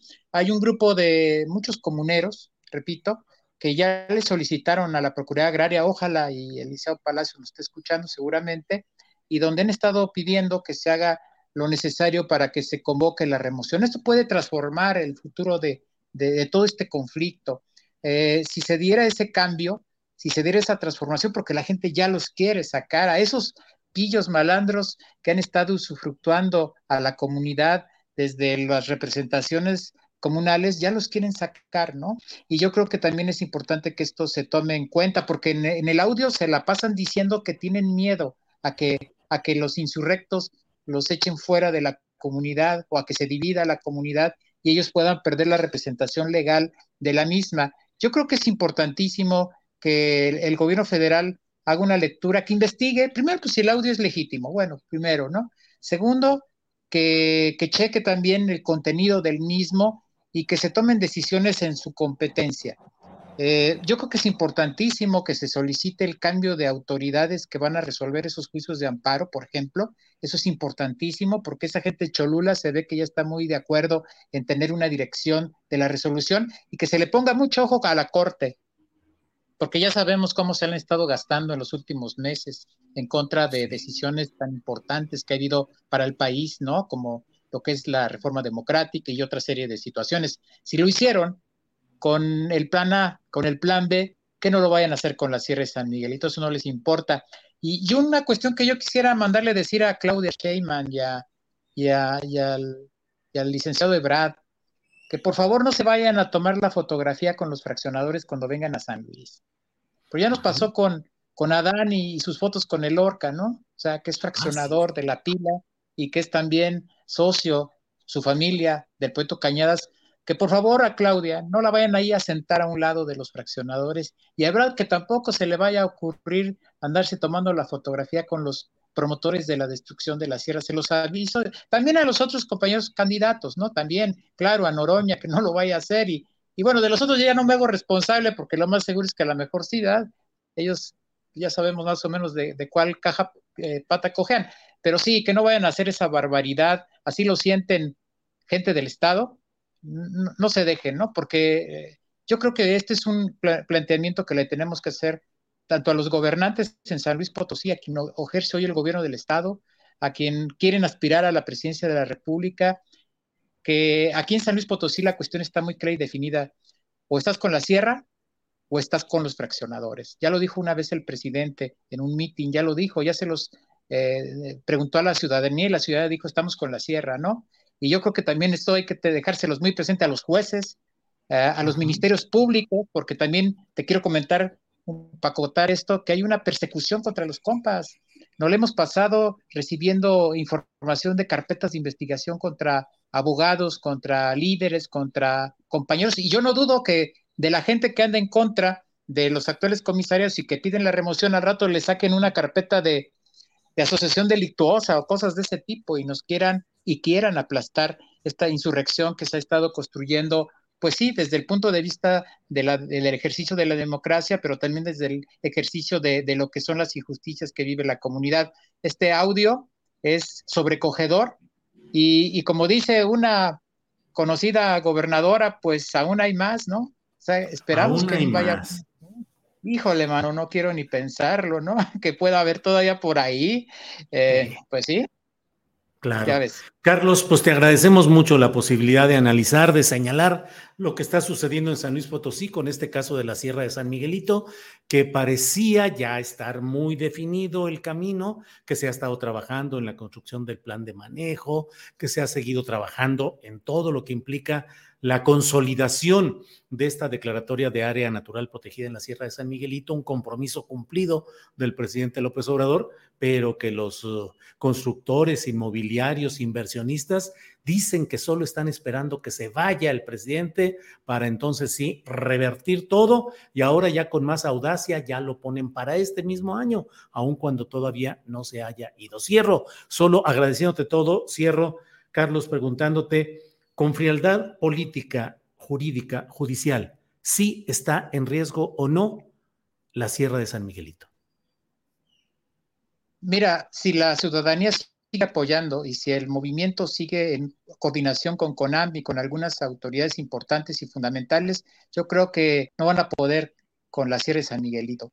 Si no van a poder, hagan lo que hagan. Eso sí, va a haber un enorme desgaste, la lucha se tiene que enfrentar con todo y si descuidamos se nos pueden colar. Pero yo creo que si mantenemos la firmeza, la seguridad y la coordinación, no van a poder con el movimiento y no van a poder con la decisión del presidente de la República. Si hay un descuido, obviamente que sí, pero no nos vamos a descuidar. Así como aquí, como en otros procesos, yo creo que vamos a, a salir adelante. Sin embargo, es alerta roja, eso sí decimos. Una cosa es que nos veamos un poco tranquilos y otra cosa es que no estemos moviéndonos con todo, ¿no? qué es lo que estamos haciendo, estamos coordinando, estamos informando, nos estamos preparando para la, batalla final. Bien, Carlos, pues seguimos en contacto y seguiremos informando. Gracias, Carlos, y aquí seguimos. Gracias, Carlos Covarrubias. Gracias. Bien, son las 2 de la tarde con 24 minutos. Pues mire nada más de lo que se entera uno. Andrés Manuel López Obrador, presidente constitucional de los Estados Unidos mexicanos, es demandado judicialmente para que pague cuatro mil millones de pesos por los negocios que impidió que hicieran constructoras e inmobiliarias en San Luis Potosí al emitir un decreto de protección de la Sierra de San Miguelito. Cuatro mil millones de pesos es lo que buscan como indemnización eh, y además están eh, pues complotando, que es eh, ponerse de acuerdo con todos los recursos y artimañas posibles para tratar de impedir que continúe este decreto declarando área natural protegida a la zona de la Sierra de San Miguelito. Así es que, eh, pues ahí están estos datos y estos hechos. El audio, creo que lo pondremos un poquito más adelante disponible en un par de horas, cuando mucho, disponible en julioastillero.com haremos una nota de esto y pondremos todo el audio completo y el segmento que acabamos de reproducir, porque si se echa usted la zambullida en ese audio de una hora y fracción, de veras cuántas formas van diciendo de los arreglos, de los entendimientos del dinero, exhortan a los comuneros que sí quieren que haya eh, construcción ahí y que ya recibieron adelanto de dinero, eh, les dicen, lo que están haciendo sus adversarios es que están colocando las finanzas de ustedes en ceros, ¿eh? Y van a tener que pagar además si es que triunfar esa postura. Es una forma de exacerbar la violencia, es una forma de decirle a esos eh, comuneros, ejidatarios, campesinos, decirle, oye, aquellos que están luchando para que no se construya todo esto son tus enemigos porque eh, no solo no tienes dinero, sino que hasta vas a tener que pagar, no puede ser. Y mientras tanto, esta escandalosa, estratosférica, estrambótica demanda contra el presidente López Obrador, contra la presidencia de la República por cuatro mil millones de pesos. Órale. Bueno, Seguimos adelante. Leo que eh, vetan a Cuadri de la candidatura del Frente Amplio mm, por México, o como se llame, eh, según leo en el propio diario Reforma, que creo que sería incapaz de inventar una noticia así, dice Gabriel Cuadri no podrá buscar la candidatura del Frente Amplio a la presidencia, pues está en registro de violencia política de género. Así es que Gabriel Cuadri, por más que las masas estaban ya decididas a volcarse a favor de él, por más que estaban eh, realmente deseosas de votar por un candidato con tanta, em, con tanta eh, fuerza social, reconocimiento en Oaxaca, Guerrero y Chiapas, ya sabe, eh, bueno, pues lo, lo, lo echan hacia abajo. Son, las 2 de la tarde con 27 minutos. Le voy comentando, además eh, de la renuncia que han tenido hoy estos eh, cuatro expeístas ya, Miguel Ángel Osorio, Claudia Rius Massieu, Erubiel Ávila y Nubia Mayorga, que forman parte de esto, toda esta serie de golpeteos y choques internos con la mm, directiva formal de Alejandro Moreno Cárdenas, conocido como Alito. Miguel Ángel Osorio era además coordinador de la bancada de los senadores del PRI y ahora eh, fue desplazado para que entrara alguien cercano a Alito, como es Manuel Añorbe. La bancada del PRI en la Cámara de Senadores, pues cada vez más pequeña, ya pasó al cuarto lugar, el primero es Morena, segundo es Acción Nacional, tercero era el PRI y ahora es Movimiento Ciudadano y en cuarto lugar ahora queda ya el PRI. Por lo pronto se dice que estos eh, cuatro senadores se van a mantener eh, sin grupo parlamentario explícito, pero les faltaría uno que salga de algún lugar para poder tener, con cinco senadores el derecho a un grupo parlamentario que implica tener oficinas, eh, privilegios, asignaciones mm, y además la posibilidad de participar en decisiones colectivas con una voz acotada a su proporcionalidad, pero que finalmente pueden participar ahí. Bueno, pues vamos viendo qué es lo que sucede por acá. Eh, son las 2 de la tarde con 29 minutos. Vamos a un pequeñito promocional. Regresamos en segundos para iniciar nuestra sección de periodismo en esta última media hora del programa. Por favor, Andrés.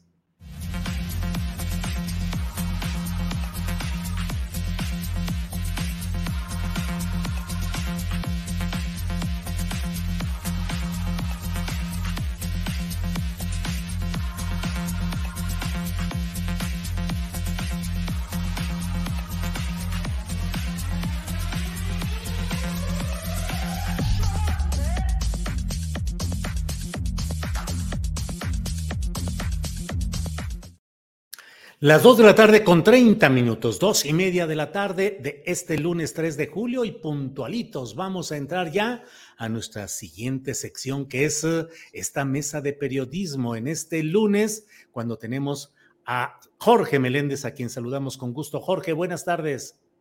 Buenas tardes Julio, a Salvador, a Adriana y a la audiencia, más al equipo que hace posible esta transmisión. Gracias, Jorge. Salvador Frausto, buenas tardes.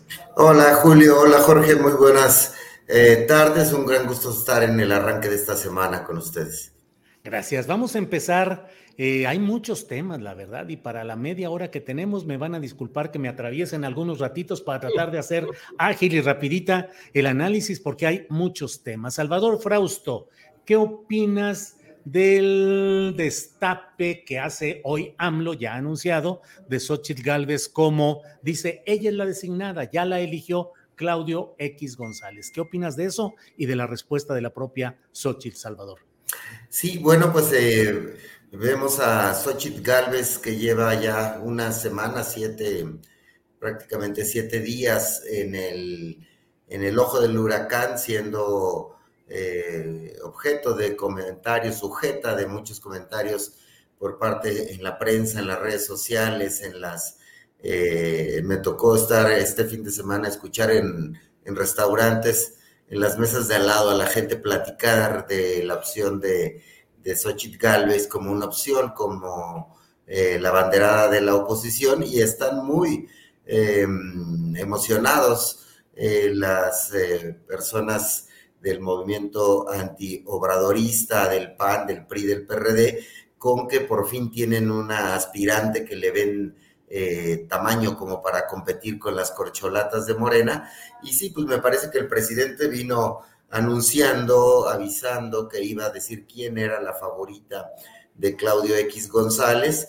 Eh, nosotros acá eh, documentamos en, en, Milenio, en alguna, en la columna de, de Oscar Cedillo, algunas reuniones y contactos que hubo eh, entre eh, Xochitl González y eh, Galvez. Xochitl Galvez, perdón, y algunos miembros cercanos a Claudio X González, gente de la llamada sociedad civil, de organizaciones, que la, la, empujaron, la animaron a tomar esa decisión de ir por la presidencia, porque si recuerdan, ella no quería al principio, ella estaba muy bien posicionada eh, para ser candidata eh, a la jefatura de gobierno de la Ciudad de México y eh, aparentemente pues le dieron una especie de labor de sacrificio de irse por la presidencial con el ánimo de que, de que jale la mayor cantidad de votos hacia el Congreso. Aparentemente, la apuesta de la oposición sería eh, tener la mayor cantidad de diputados y senadores, y para eso pues necesitan una figura fuerte que entre en confrontación con quien sea la candidata o el candidato em, de Morena. Y pues Xochitl dice que es un asunto machista, que el presidente la está em, pues acorralando, agrediendo, y a mí me parece que, bueno, pues el presidente está em, poniendo el ojo en un asunto, en ubicar a Xochitl Gálvez como la aspirante de las clases medias de un sector empresarial y que representa los intereses de estos tres partidos, el PRI, el PAN y el PRD. Y bueno, pues por ahí es donde em, en principio veo, veo la claro. Bien, Salvador, gracias. Eh, Jorge Meléndez, se ha dado una discusión muy específica acerca de cómo se puede definir que alguien es un indígena. Hay quienes apelan a la cuestión absolutamente étnica, es decir, y hay quienes apelan al lugar de nacimiento. Naciste en una comunidad indígena, eres indígena. Eh, pero otros eh, dicen, bueno, es que la condición indígena tiene que ver también con que hables la lengua materna, la lengua eh, de donde naciste, uno, y dos, que tu conducta política, social y cultural esté asociada a los valores de ese indigenismo del que dices pertenecer. Es decir, el lugar de nacimiento no necesariamente da la conciencia social del indigenismo, pienso yo, pero ¿qué piensas tú, Jorge? No, yo eh, digo, puedes hablar la lengua. Eso, si de chico aprendes algún idioma, bueno, yo te en un caso, Canadá. En Canadá, la gran mayoría de los canadienses hablan inglés y francés, porque en algunas partes se habla francés y en otras inglés y demás. Entonces no tiene nada que ver.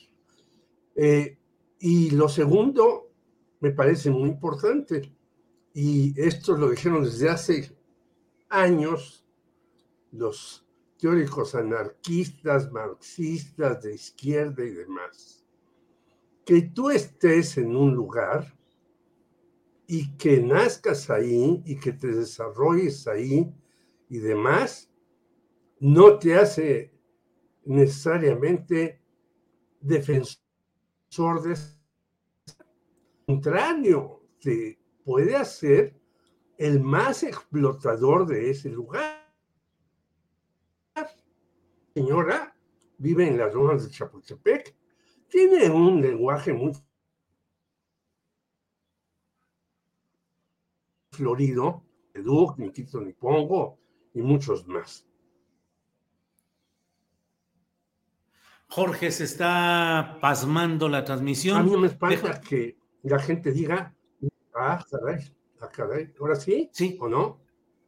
A ver, bueno, bueno, bueno, ahí estamos déjame ah. A ver, adelante, Jorge, a ver si no se atora. Sí, digo, que...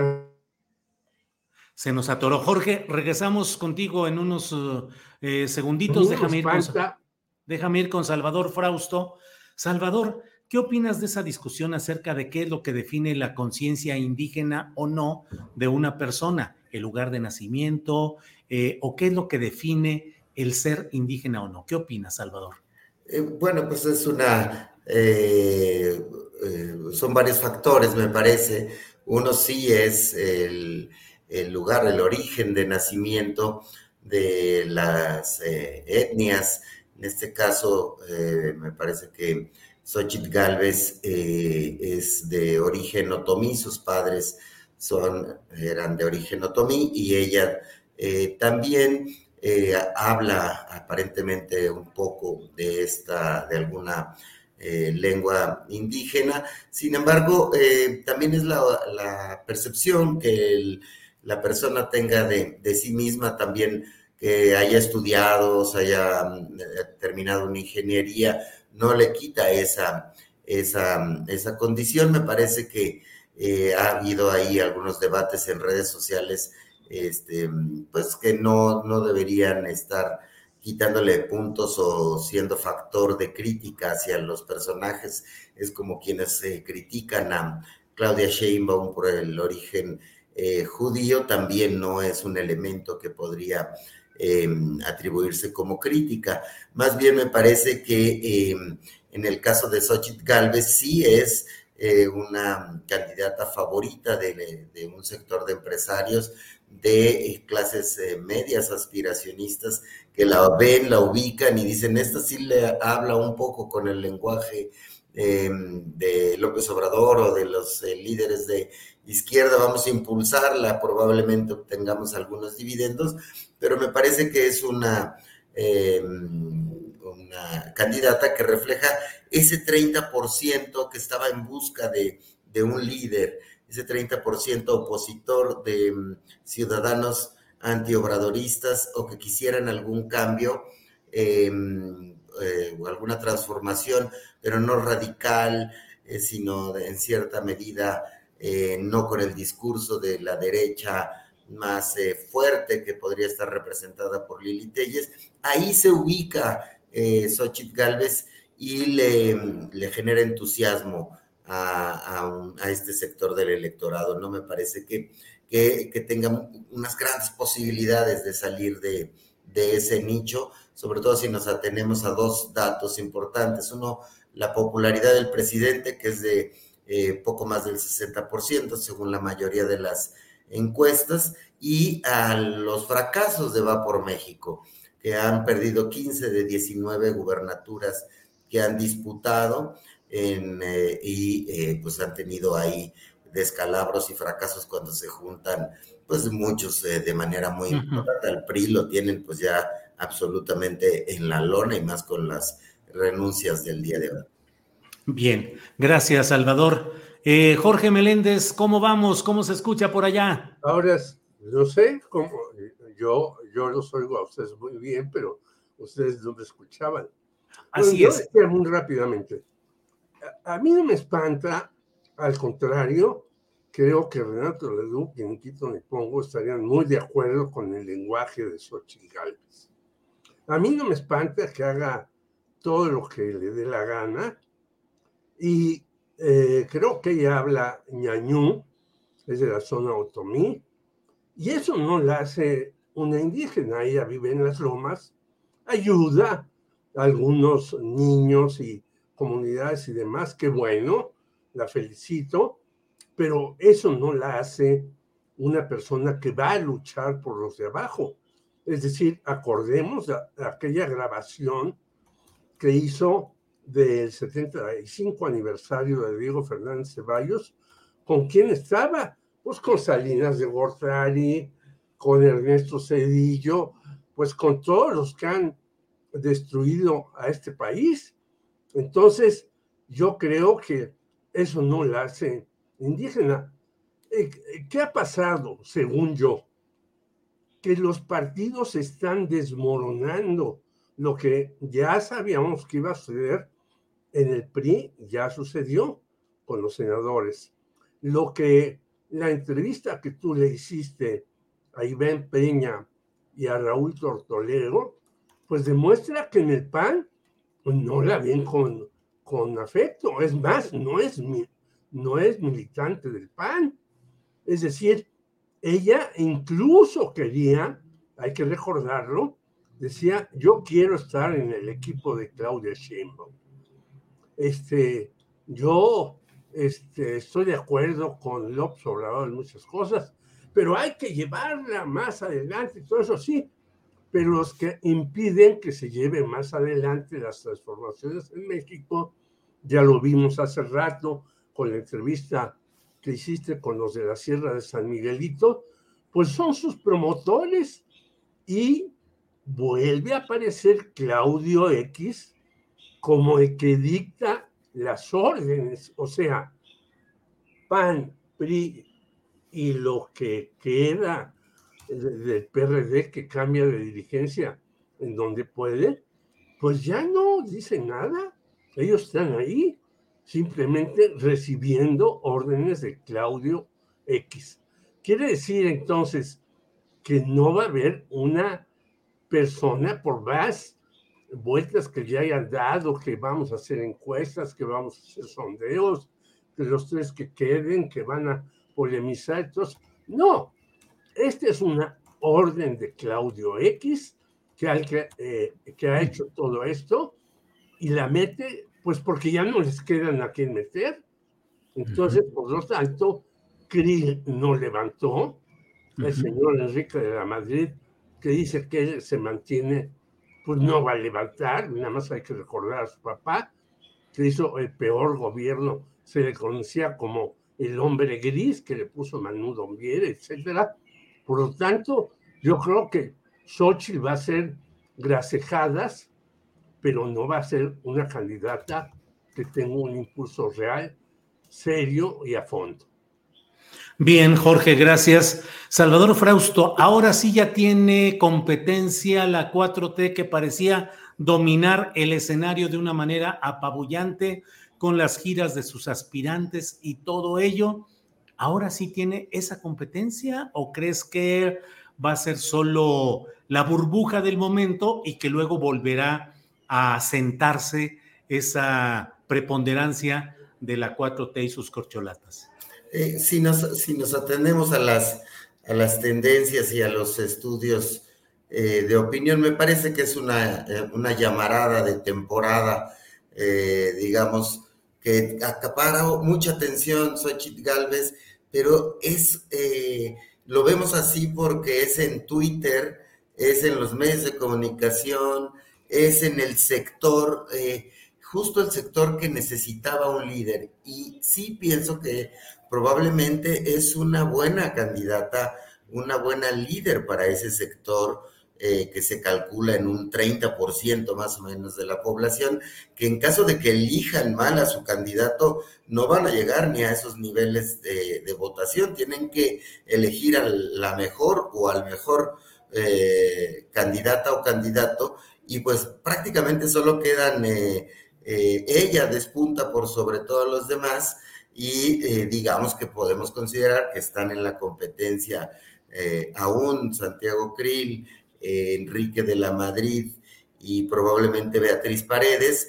Entre ellos cuatro estarán los tres finalistas, porque si recordamos en este complicado método de selección que, está lanzando la oposición, tres van a ser los finalistas y se van a ir al último, al último round. A mí me parece que Xochitl los va a, a vencer con relativa facilidad y representa a un sector eh, que la va a ver con simpatía, pero no, no veo cómo puede em, eh, remontar el avance que ya llevan las eh, corcholatas, las simpatías que genera el movimiento obradorista y digamos el deseo de cambio y de continuidad, de continuidad con, cierto cambio, pero eso es lo que parecen estar reflejando los estudios de opinión. Así que bueno, de cualquier manera se anima el debate político con, un personaje eh, folclórico como Xochitl, que es mal hablada, que es, eh, que pues ya tiene eh, colocadas varias discusiones en, la, en el espacio público. Bien, Salvador, gracias.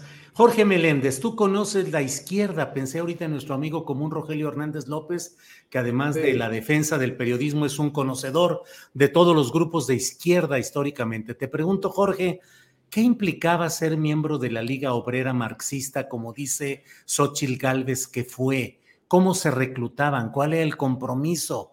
¿Realmente era, al haber participado en esa Liga Obrera Marxista de tendencia tosquista, implicaba una intención de revolucionar al mundo o su realidad inmediata. ¿Qué características había de esa liga y qué había que...? Creo que sí, yo participé desde el año 64 hasta la disolución del Partido Comunista y nosotros queríamos cambiar absolutamente el mundo. Ya cuando llegó el PESUM, yo ya no, no participé porque, fíjate, no recibías un centavo. Tenías que poner de tu bolsa, sacrificar a parte de tu familia, eh, dar tiempo para todas las cosas. Y esta liga era todavía más radical, porque en efecto, ellos estaban con Trotsky y nosotros teníamos en el comunismo, pues la Unión Soviética y todos los países que después ahora son también neoliberales y demás, y ellos no tenían gran ascendencia sobre las cosas, y eran mucho más radicales y nos criticaban a nosotros con justa razón por el atentado de Siqueiros a Trotsky, y porque se les hacía de menos y todo eso. Bueno, pero que tú entres a un partido no quiere decir que ya con eso cumpliste tu cuota. No, yo ya no seguí en el PESUM después del Partido Comunista porque dije, esto ya se acabó. Oye, Jorge, ¿y había algún tipo de examen, por ejemplo, para una organización tan cerrada, creo yo? Sí, sí, sí, te hacían no un examen, pero eh, te iban calando. Si tú decías, yo quiero entrar al Partido Comunista. Pero la Liga Obrera Marxista. También, te hacían un examen a ver quién eras y te decían, te tienes que parar a las 5 de la mañana a repartir volantes, eh, dónde vives, qué haces y demás. Sí. ¿Supiste alguna vez de que Xochitl era miembro de ese grupo trotskista? Pues no lo sé, yo no lo sé. Ella, ella dice que sí, yo con los trotskistas que me llevo todavía, porque yo en el Partido Comunista me llevé en economía con todos los trotskistas. Por y, ejemplo, no, y dice no haberla recordado. Ahora me manda todos sus artículos y los reproducimos en Periodistas Unidos.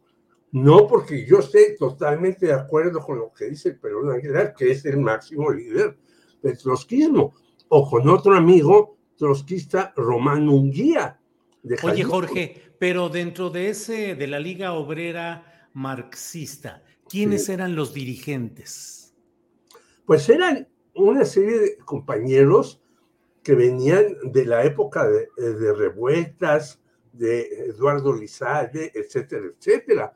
Pero, pues, en, yo creo que en, en donde vivía Xochitl, si había tres militantes de la Liga Obrera, puta, pues eran como tres millones.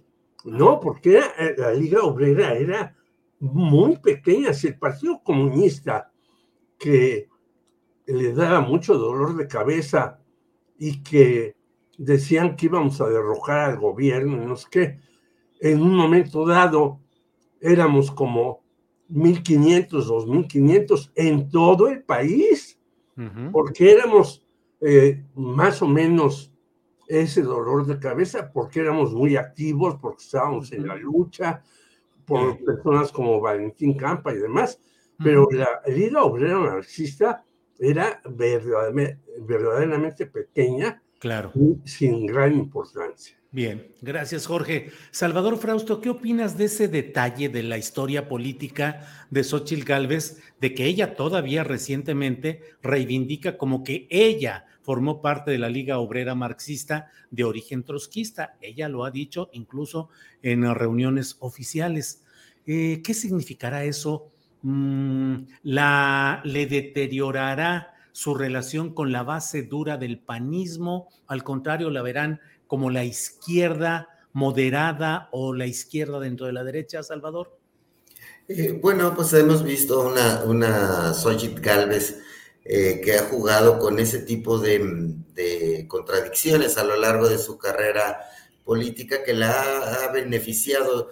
Eh, contaba, pues probablemente si ella dice que participó, este, no tendría yo por, qué pensar que no participó, no, no parecería que fuera un asunto en el que hubiera estado largo tiempo o que hubiera eh, eh, militado de manera importante o en este o en rangos, digamos, importantes, eh, pero ponía hoy en un perfil que publicó en Milenio la campaña, esta recuerdan al gobierno de Hidalgo, que la coalición del PAN, PRD, PT y Convergencia la, lanzan al gobierno de, por la gubernatura de Hidalgo y según lo que me cuentan es que hubo un montón de problemas para que el PAN el PRD, el PT se pusieran em, de acuerdo. Por momentos en la campaña la dejaban sola, no se ponían de acuerdo. Los del PAN la veían más perredista que panista y los perredistas los veían más panista este, que, que perredista. Y sin embargo le, fue beneficiando porque cultivó esas relaciones, eh, cultivó relaciones tanto en el PAN como en el PRD y ahora pues eh, esa amalgama extraña la hace eh, estar en una encrucijada de, de, plantear, por ejemplo, posiciones progresistas como que eh, no está en contra del aborto ni de sancionar a las mujeres que abortan ni perseguirlas o estar o acudir a marchas de la diversidad sexual y a la vez estar sentada eh, en el Senado con panistas de hueso colorado, ¿no? Entonces, eh, sin embargo, ella ha sabido sobrevivir en esas, en esas eh, contradicciones o vivir entre las diferencias que hay entre las izquierdas y las derechas. Y ahorita pues es un asunto que le beneficia, salvo que los grupos más radicales del PAN la veten, eh, la lleguen a, vetar o le nieguen su apoyo o no quieran movilizarse para apoyar su candidatura. Eso también podría, podría pasarle a, a Xochitl Galvez, que hace rato dije González, quizá porque recordé la broma que ya se está haciendo, este, eh, ah, pero más bien se la hace a Claudio, ¿no? sí, Claudio Xochitl González, dicen. González, ¿no? Este, ya se supo por qué tenía la X misteriosa. Entonces, eh, sí, no, Xochitl arranca la campaña con el sello completito de, la bendición de, este empresario que, es el padrino de, de Va por México, o como se llame ahora. Bien, Salvador, gracias. Jorge Meléndez, postrecito el tema que quieras desarrollar, lo que quieras agregar a esta mesa, por favor, Jorge. Bueno, yo eh, al principio a lo mejor no escuchó. Hay un dicho psicoanalítico, infancia es destino, pero eso no es cierto en la política. ¿eh? Si tú te afilias a algún lugar y luego ves que pues ahí hay una bola de pues te sales de inmediato si eres decente. Y viceversa. Pues yo en todos los libros que he leído de diferentes pensadores, creo que el más que no se lo han publicado, el más acucioso es de Enrique Condés sobre las guerrillas y la Liga 23 de septiembre. Nunca aparece el nombre de, de Xochitl. Y fíjate que entre nosotros, pues nos conocemos, los de izquierda, los que tenemos ya muchos años. Y nunca supe yo hasta después de que ya dijo eh, que estuvo en la Liga Obrera ¿En qué años? ¿Qué hizo? ¿Estuvo en una expropiación? ¿Trató de hacer algún, una huelga en donde anduvo? Pues yo no sé nada de eso, ni, ni lo presume ella además dice, bueno, yo estuve en la Liga Obrero Marxista. Bueno, maravilloso. Pero yo creo que va a entrar en choque. Imagínate tú una persona realmente con convicciones trotskistas, marxistas y demás, agarrado del brazo y por la calle durante toda la campaña con Claudio Claudio X González, con Gustavo Hoyos y con este señor Marco Cortés y Alito. Bueno, pues puros millonarios que están en contra de los cambios en México, que están en contra del aborto, que están en contra de muchas cosas. Pues va a ser así como una película de los hermanos Marx, ¿no? en donde todo va a ser muy confuso, muy difuso, muy profuso y muy chispeante, más que ser una campaña por la presidencia de la República, será cómo van a convivir estos señores en tantos meses que van a estar juntos. Jorge, muchas gracias. Em, Salvador Frausto, postrecito, lo que quieras agregar, anuncios, invitaciones, declamaciones, canciones románticas, lo que desees, Salvador Frausto. Antes de cantarles una canción romántica, les recomiendo em, eh, ver em, eh, Café Milenio, precisamente con Xochitl Galvez hoy a las 8 de la noche.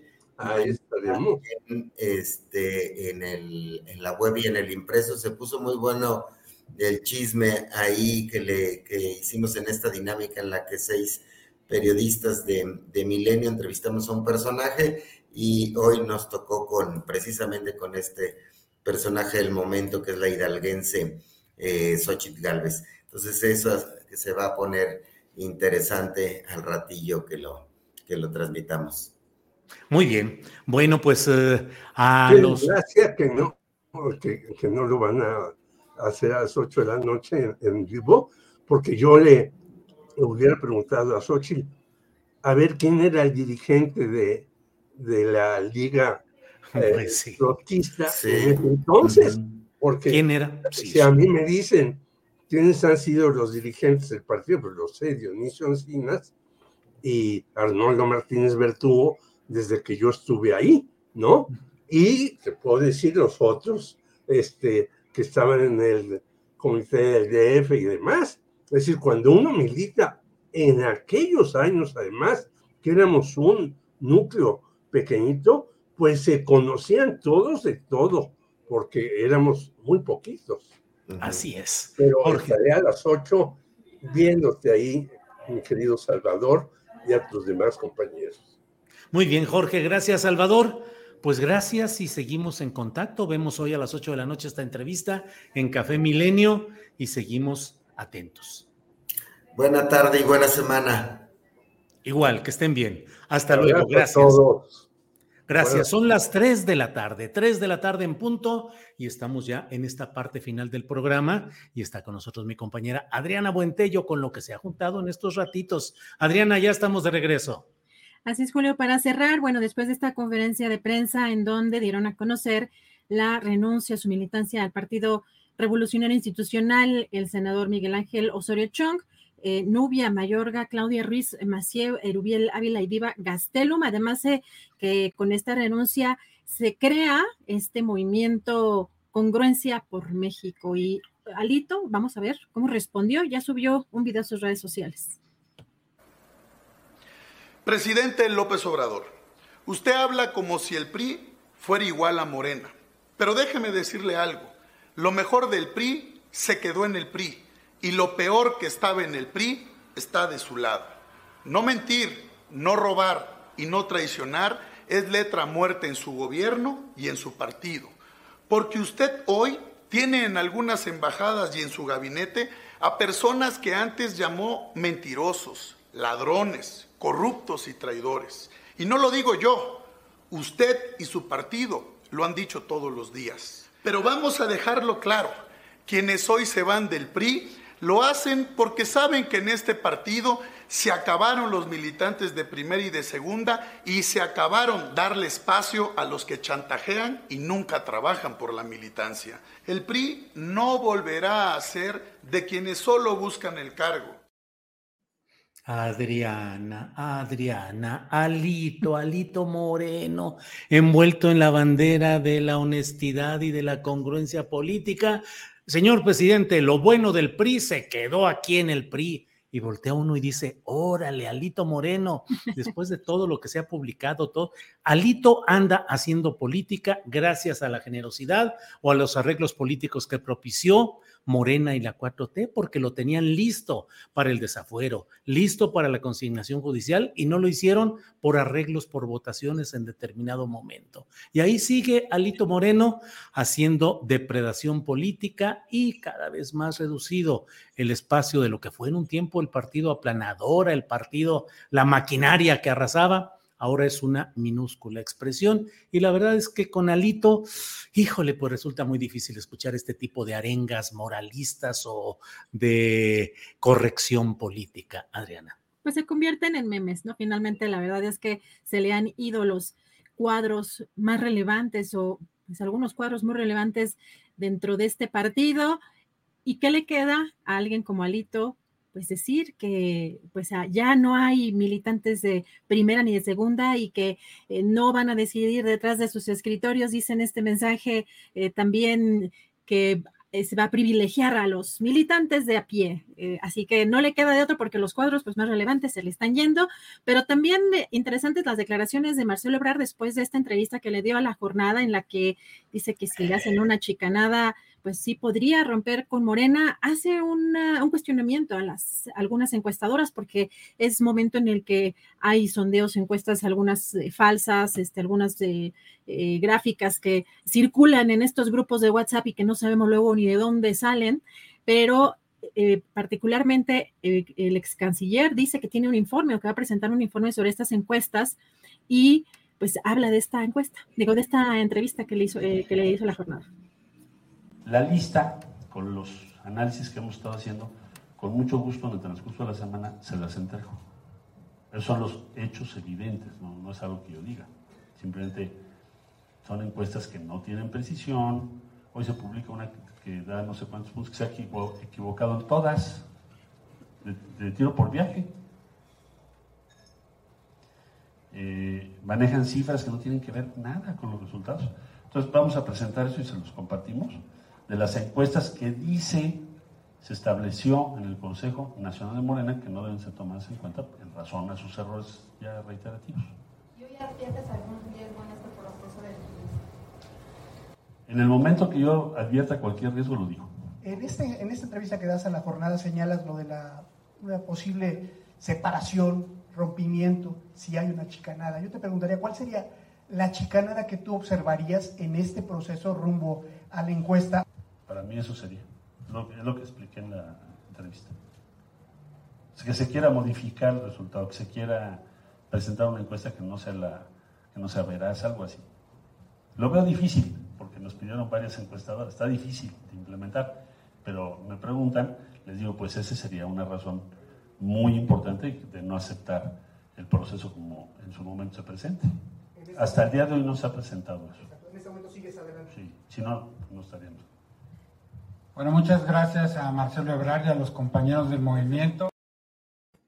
Pues queda sembrada, queda sembrada esa advertencia de el ex canciller, el secretario de Relaciones Exteriores, Marcelo Ebrard, que bueno, pues en el fraseo va abriendo un caminito de decir, pues si hubiera una chicanada, eso lo puede decir cualquiera y es evidente, pero los políticos tienen que cuidar sus palabras y sus advertencias porque en determinado momento y circunstancia tienen una mayor eh, consecuencia que simplemente decir alguna cosa porque lo entrevistaron y porque en ese momento le salió así, decir, hombre, pues es que si hay una chicanada, pues ya veré. No, no, no, eso normalmente refleja el punto de vista que va... Em, pues eh, procesando ese político. Es la primera vez, hasta donde recuerdo, Adriana, en que Marcelo Ebrard medianamente abre la puerta a no estar de acuerdo y no aceptar una fase del proceso interno de la 4T, Adriana.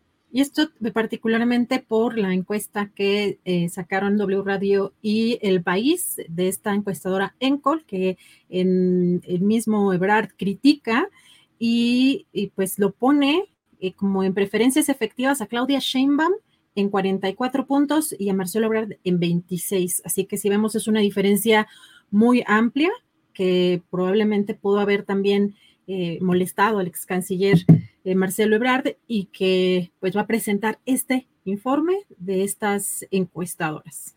Fíjate, Adriana, que ahí en esos datos que da em, esta publicación de, del país, eh, creo que usa el término, creo que usa el verbo arrasan, arrasa, arrasa eh, Claudia, y los números que dan implican que ni el segundo ni el tercer lugar unidos podrían ganarle a Claudia, al menos en esta encuesta impugnada y que dice Marcelo que no tiene eh, la respetabilidad técnica adecuada, pero pues esos son los números que está planteando ahí el país, que habría que verse por qué el país estaría apoyando también de esa manera tan directa y tan cuantitativa en términos de resultados la postulación de Claudia Sheinbaum. Adriana.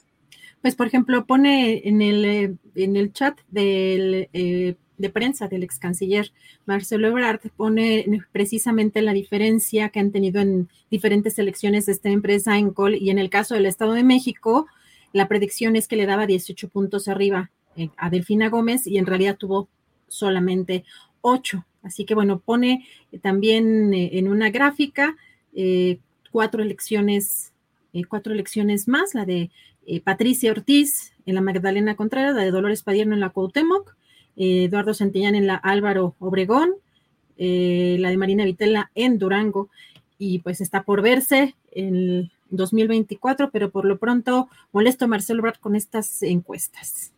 Bien, Adriana, pues creo que tenemos el, panorama completo de lo que ha ido sucediendo, digo, de lo más relevante, porque hay todavía montones de cosas en este agitado momento político, Adriana. Así es que vamos cerrando, a menos que haya alguna otra cosa en la libreta de Adriana.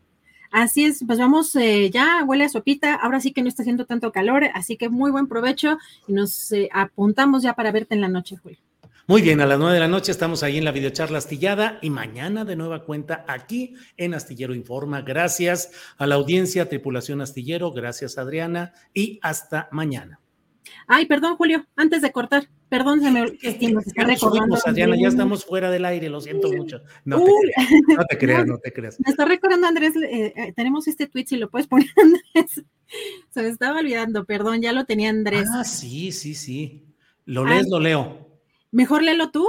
Bueno, Max Kaiser dice noticia urgente. Max Kaiser, que ya sabe usted que es un hombre muy cargado a las políticas derechistas, dice, pedí un amparo contra la mañanera, en específico contra la sección de la señorita Vilchis. No pretendo callar a nadie, solo quiero que el Poder Judicial confirme que esa sección claramente viola derechos humanos pone en mayúsculas esto de viola derechos humanos. Dice, el día de hoy mis enormes abogadas del Consejo Litigio me informaron que un juez de distrito en materia administrativa eh, otorgó esta resolución. Abre comillas. Se abstenga de difundir su imagen realizar pronunciamientos discriminatorios, estigmatizantes, injustificados, ofensivos y excesivos en contra del quejoso en su labor de comunicador, dado el impacto que la misma puede tener en detrimento de su persona y su integridad, tanto física como mental, por parte de terceros. Y en caso de hacer mención sobre él, deberá apegarse a lo establecido por el artículo sexto del acuerdo por el que se establece la política de comunicación social del gobierno federal. Y dice Max Kaiser, este es un primer gran paso en la lucha por la libertad de expresión. Órale, Adriana, entonces ya la señorita Vilchis no va a poder ya hacer ni poner la imagen de Max Kaiser ni hacer pronunciamientos como los que aquí se señalan. Habrá que ver qué sigue por ahí, Adriana. Híjole, es que además es un ejercicio tan desastroso que más bien parece una teatralización muy particular de algunas cosas que no tienen ni siquiera sustento, pero bueno, ahí vemos esa acción y veremos qué sucede este miércoles en esa, en esa sección, Julio. Ahora sí. Así es, vamos a ver si se acepta, se cumple o qué camina por ahí con el poder poblano, porque a fin de cuentas, pues es eh, los grupos poblanos que buscan la candidatura al gobierno de Puebla por parte de Morena, pues son los que se han ido preparando desde mucho tiempo, instalándose en esta área de comunicación social y en otras áreas de gobiernos cercanos y luego a veces algunos incidentes se han producido ahí por esos intereses poblanos. Adriana, pues eh, ya no queda nada más, algún tuitcito por ahí guardado, alguna otra Nada. No, ahora sí, vamos a, ahora sí, vamos a comer, vamos a comer sopita o abuela sopita y te vemos en la noche con tu videocharla. Muy bien, gracias y seguimos en contacto. Hasta luego, gracias.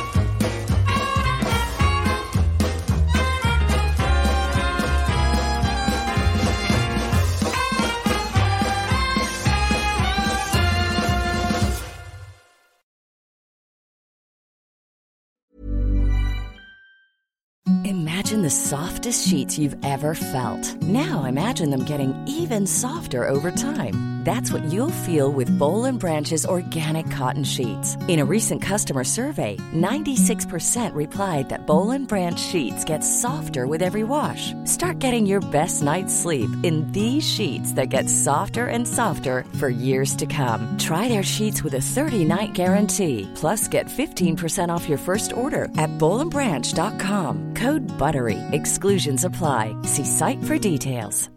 Hi, I'm Daniel, founder of Pretty Litter. Cats and cat owners deserve better than any old-fashioned litter. That's why I teamed up with scientists and veterinarians to create Pretty Litter. Its innovative crystal formula has superior odor control and weighs up to 80% less than clay litter. Pretty Litter even monitors health by changing colors to help detect early signs of potential illness. It's the world's smartest kitty litter. Go to prettylitter.com and use code ACAST for 20% off your first order and a free cat toy. Terms and conditions apply. See site for details. Para que te enteres del próximo noticiero, suscríbete y dale follow en Apple, Spotify, Amazon Music, Google o donde sea que escuches podcast. Te invitamos a visitar nuestra página julioastillero.com.